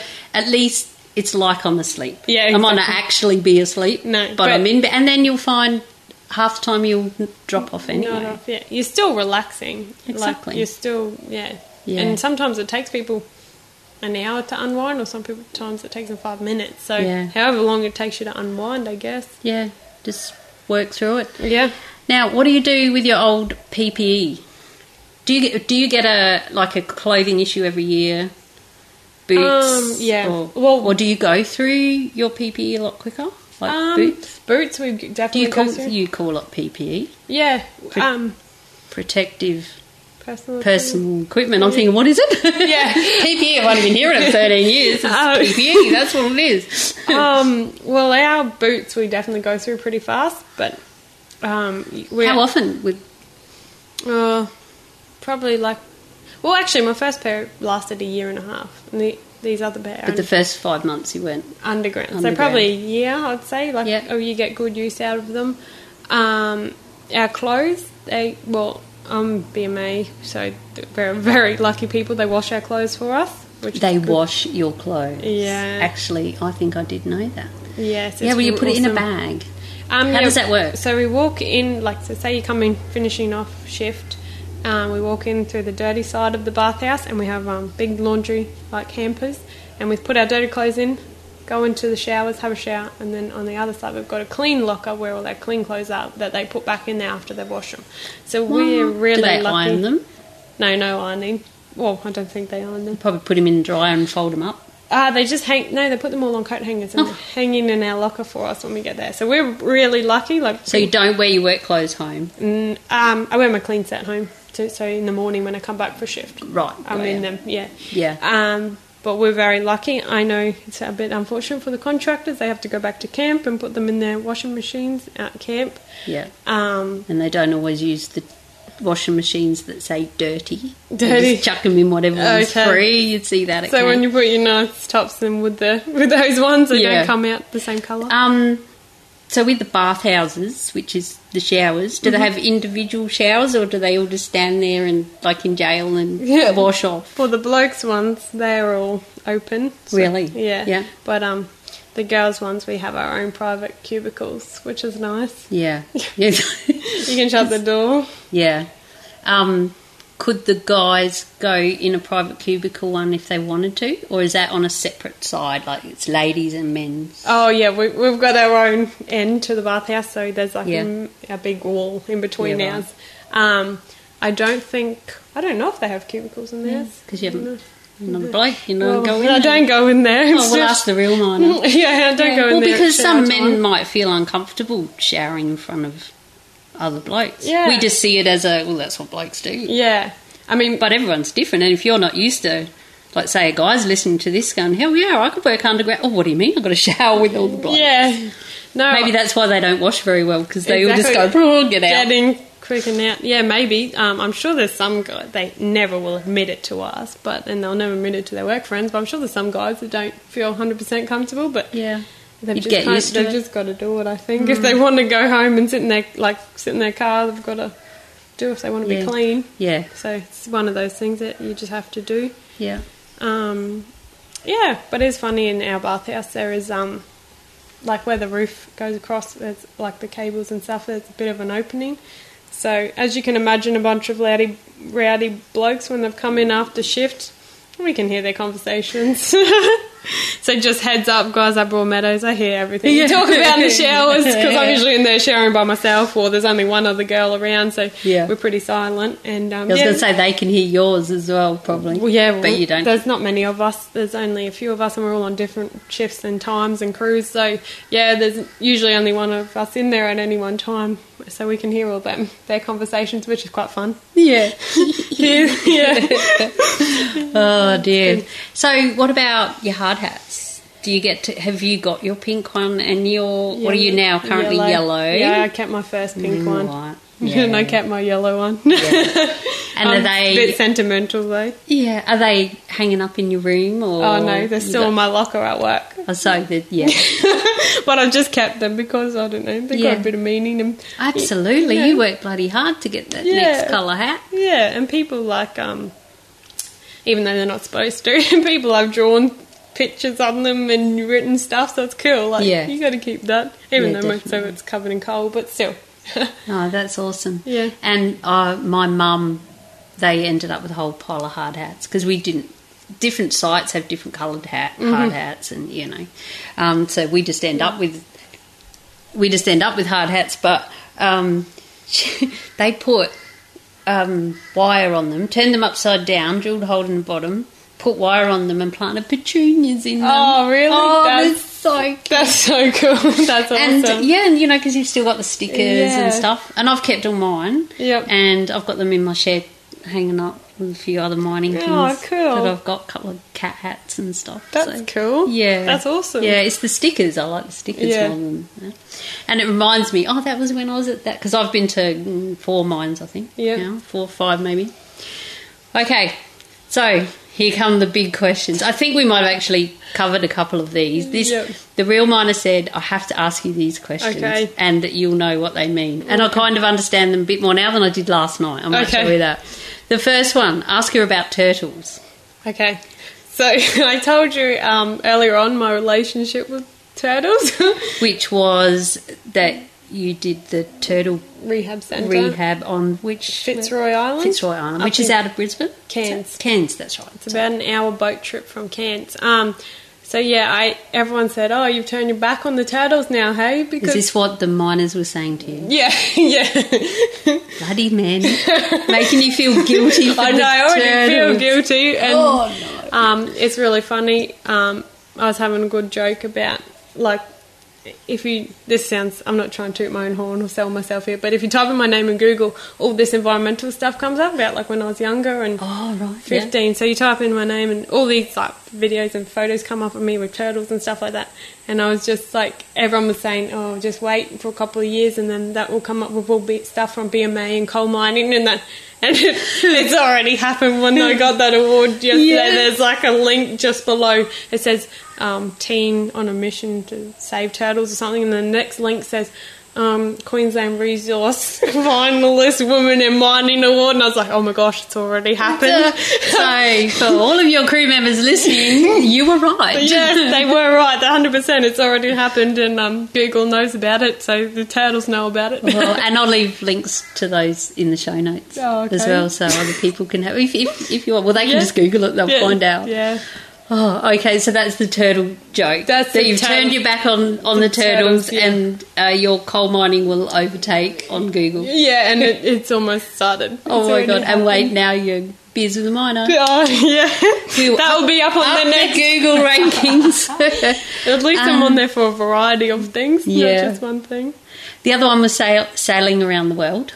Okay, so didn't make it quite all the way around. We've done halfway. Um, so when in 2006, my um, my parents bought a boat on the east coast of America, Yep. um, in a town just south of New York, and we took the we sent over 1.1 tons of equipment in a shipping container, and we loaded that onto the boat that we bought. We bought a 41 foot sailing boat.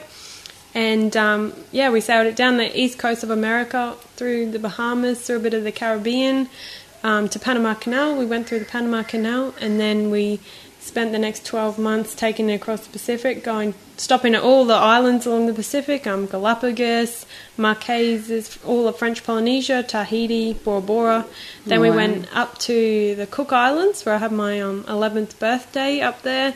then down to Tonga, Fiji, Vanuatu, and to Brisbane. So that took 12 months, and I um, got homeschooled year six on the boat by my mum, which Yeah. was amazing. And Yeah. yeah. awesome. Oh wow! Thanks for telling us all that. No wonder, no wonder you wanted to say turtles and Yeah. stuff because you'd seen them out there. Yeah. and- been Wow.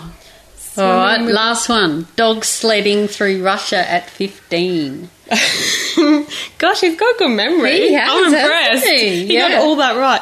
Um, so You even got the age right. yeah, that was See, correct. that's a good tradesman. That Here. is a good. He- Oh, but don't tell him. um, so when I was 15, I got selected on those expeditions. As I said, they were environmentally based expeditions, um, all sponsored ones, and one of them took us to Russia.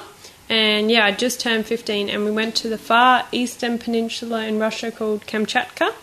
And it's um, it's just north of Japan, actually, just the peninsula north of Japan. Um, we went there in December, so middle of winter, freezing cold, like freezing, minus 35 That's, degrees. yeah, that's Celsius. more freezing than we can imagine. Yeah, yeah, Yeah.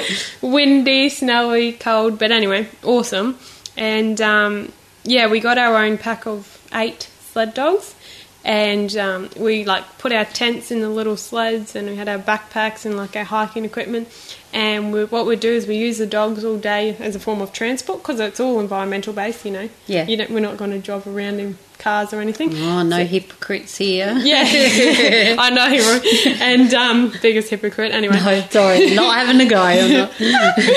And so we would like use the dogs all day during the day and um, you know give them um, salmon heads to munch on from like because we used to get like they used to get fresh salmon out of the rivers and the Oh, streams wow. there and yeah so we used to give them salmon heads keep them happy and then um, yeah we would use them and then camp at night set up camp and then the next day we might we had a glaciologist with us from the university of munich and we did like a few different um, studies there, which was actually pretty cool. She ended up writing a sixty-page report on our findings, and we like did different um, sample. Like we tested the snow. Um, so what we'd do is we'd like dig out like a meter deep, and she could actually tell us the different layers in the snow, and like she could gather data. Like we took samples and stuff like that, and she could gather data from each layer and see how much. Um, CO2 emissions was in each layer because like it didn't all melt it sorry it didn't all melt in um, summer there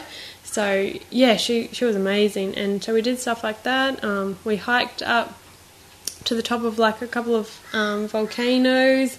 And um, we had to like ro- rope together because like of crevasses and stuff which was pretty interesting Man, you to- had a life. um, yeah, and one one girl did fall down, but it only went up to her neck, thank goodness. And then after after that, um, we start we tied together.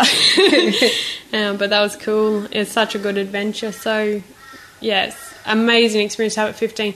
And like I'd done awesome stuff like that, but it was all with my parents, and I was a lot younger. But this, I travelled there by myself. All the people I met were new people, like I'd never been, you know, yeah. met them before being with them so it was so new and so fresh and like i was 15 and all i was the youngest one by about four years so Oh, really? the other girls and boys they were like 19 20 and 21 because it was um, you had to be aged between 15 and 21 to apply for these expeditions so Mm. the guy who set this program up mike he was really um, involved with just getting you know young people on these expeditions Mm. um, because he, he said what you said like young people are going to change the world like yeah parents you know it's too late they don't care they're, they're just living it up you know it's it's all about us now to to make these changes so that's why i set the target but because obviously Russia, middle of winter, high risk um, expedition, they didn't really want to take any youth, like oh, minors. Sorry, like un- minors. as in- Minors. no, not You made it E. funny. Get it, minus? um, the other minors with the O.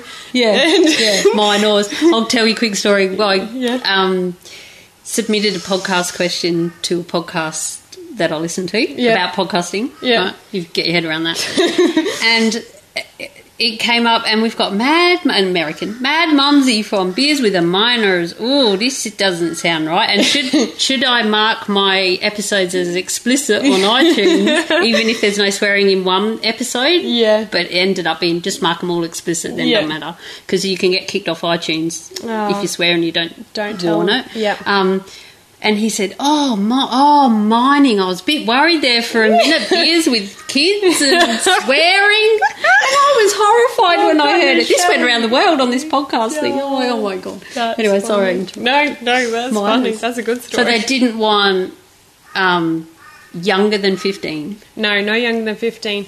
But um, on my trip specifically, they they tried to get them over eighteen. Yeah. Um, yeah. So I was the youngest one, which was even cooler. I thought I was pretty mad. yeah, and I suppose too, maybe a lot of parents of fifteen-year-olds would have said, mm, "Yeah, no, you're Yeah. not going on that one." no, It and sounds a bit dodgy. Yeah. But your parents seem pretty pretty cool. yeah, they, they were just like, go, just go. That's the best opportunity. Just take it and Yeah. run with it. Fantastic. Yeah, and um, there was unfortunately like another girl. She was 16. She got selected, but her parents rang up with all these concerns and worries. So then she got taken out of the trip because Yeah. of her parents. And I was like, my parents were like the complete opposite. They were like, just go, take it, you know, run Yeah. with it. So Yeah. yeah, it, that was sad for her, but um, I do understand why some parents are like that. Mm. You know. Yeah. You look back when you've got kids and go, "Oh my god, how did my parents let me do all of this?" Yeah, yeah, exactly. No, well, it certainly sounds like you're having a fantastic life, and pretty- it's been pretty an absolute delight to sit down and have a chat with you after hearing about you for all these years from the real miner. He's so excited that we met, met Oh, up. I'm so excited Oh, we met dear. up. That was awesome. Now, is there anything else that you would like to say to call this interview complete for you? Um, no, I don't think so. Thank you for having me on here, and thanks for letting me talk about work. Like that's awesome. I love, I because I love my job. I love talking about it. So thank you. That's awesome. And then next time you're at a party and someone says to you, Oh, you what do you work underground? What's that like? Then I'll just say, Here, go and listen to this. Yeah. I've already answered Yeah. all these questions a thousand times. Yeah, we'll we'll advertise Mad Mumzie podcast. thank you for coming on and sharing your story and shedding some light. Get it? Light yeah. on the darkness of underground mining. Um, and I'll just do my outro Yeah. and then we'll Cool. head off. Oh, could you hear my stomach rumbling? Yeah, you- oh, I'll you came for edit- lunch. I'll have to edit that out. So it's time to say goodbye now. We could chat all day, and I have been known to.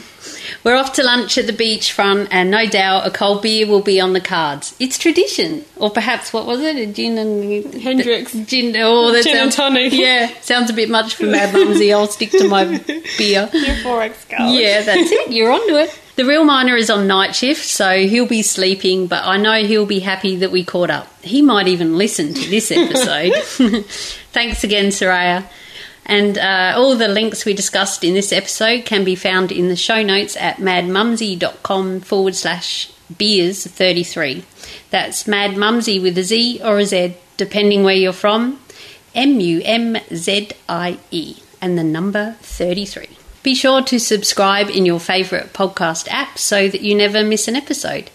Or you can always listen on the website as well. Just head to madmumzie.com forward slash beers and please share with your mates. Until next week, stay safe, be real, be special, and have fun, for we only live once. Cheers.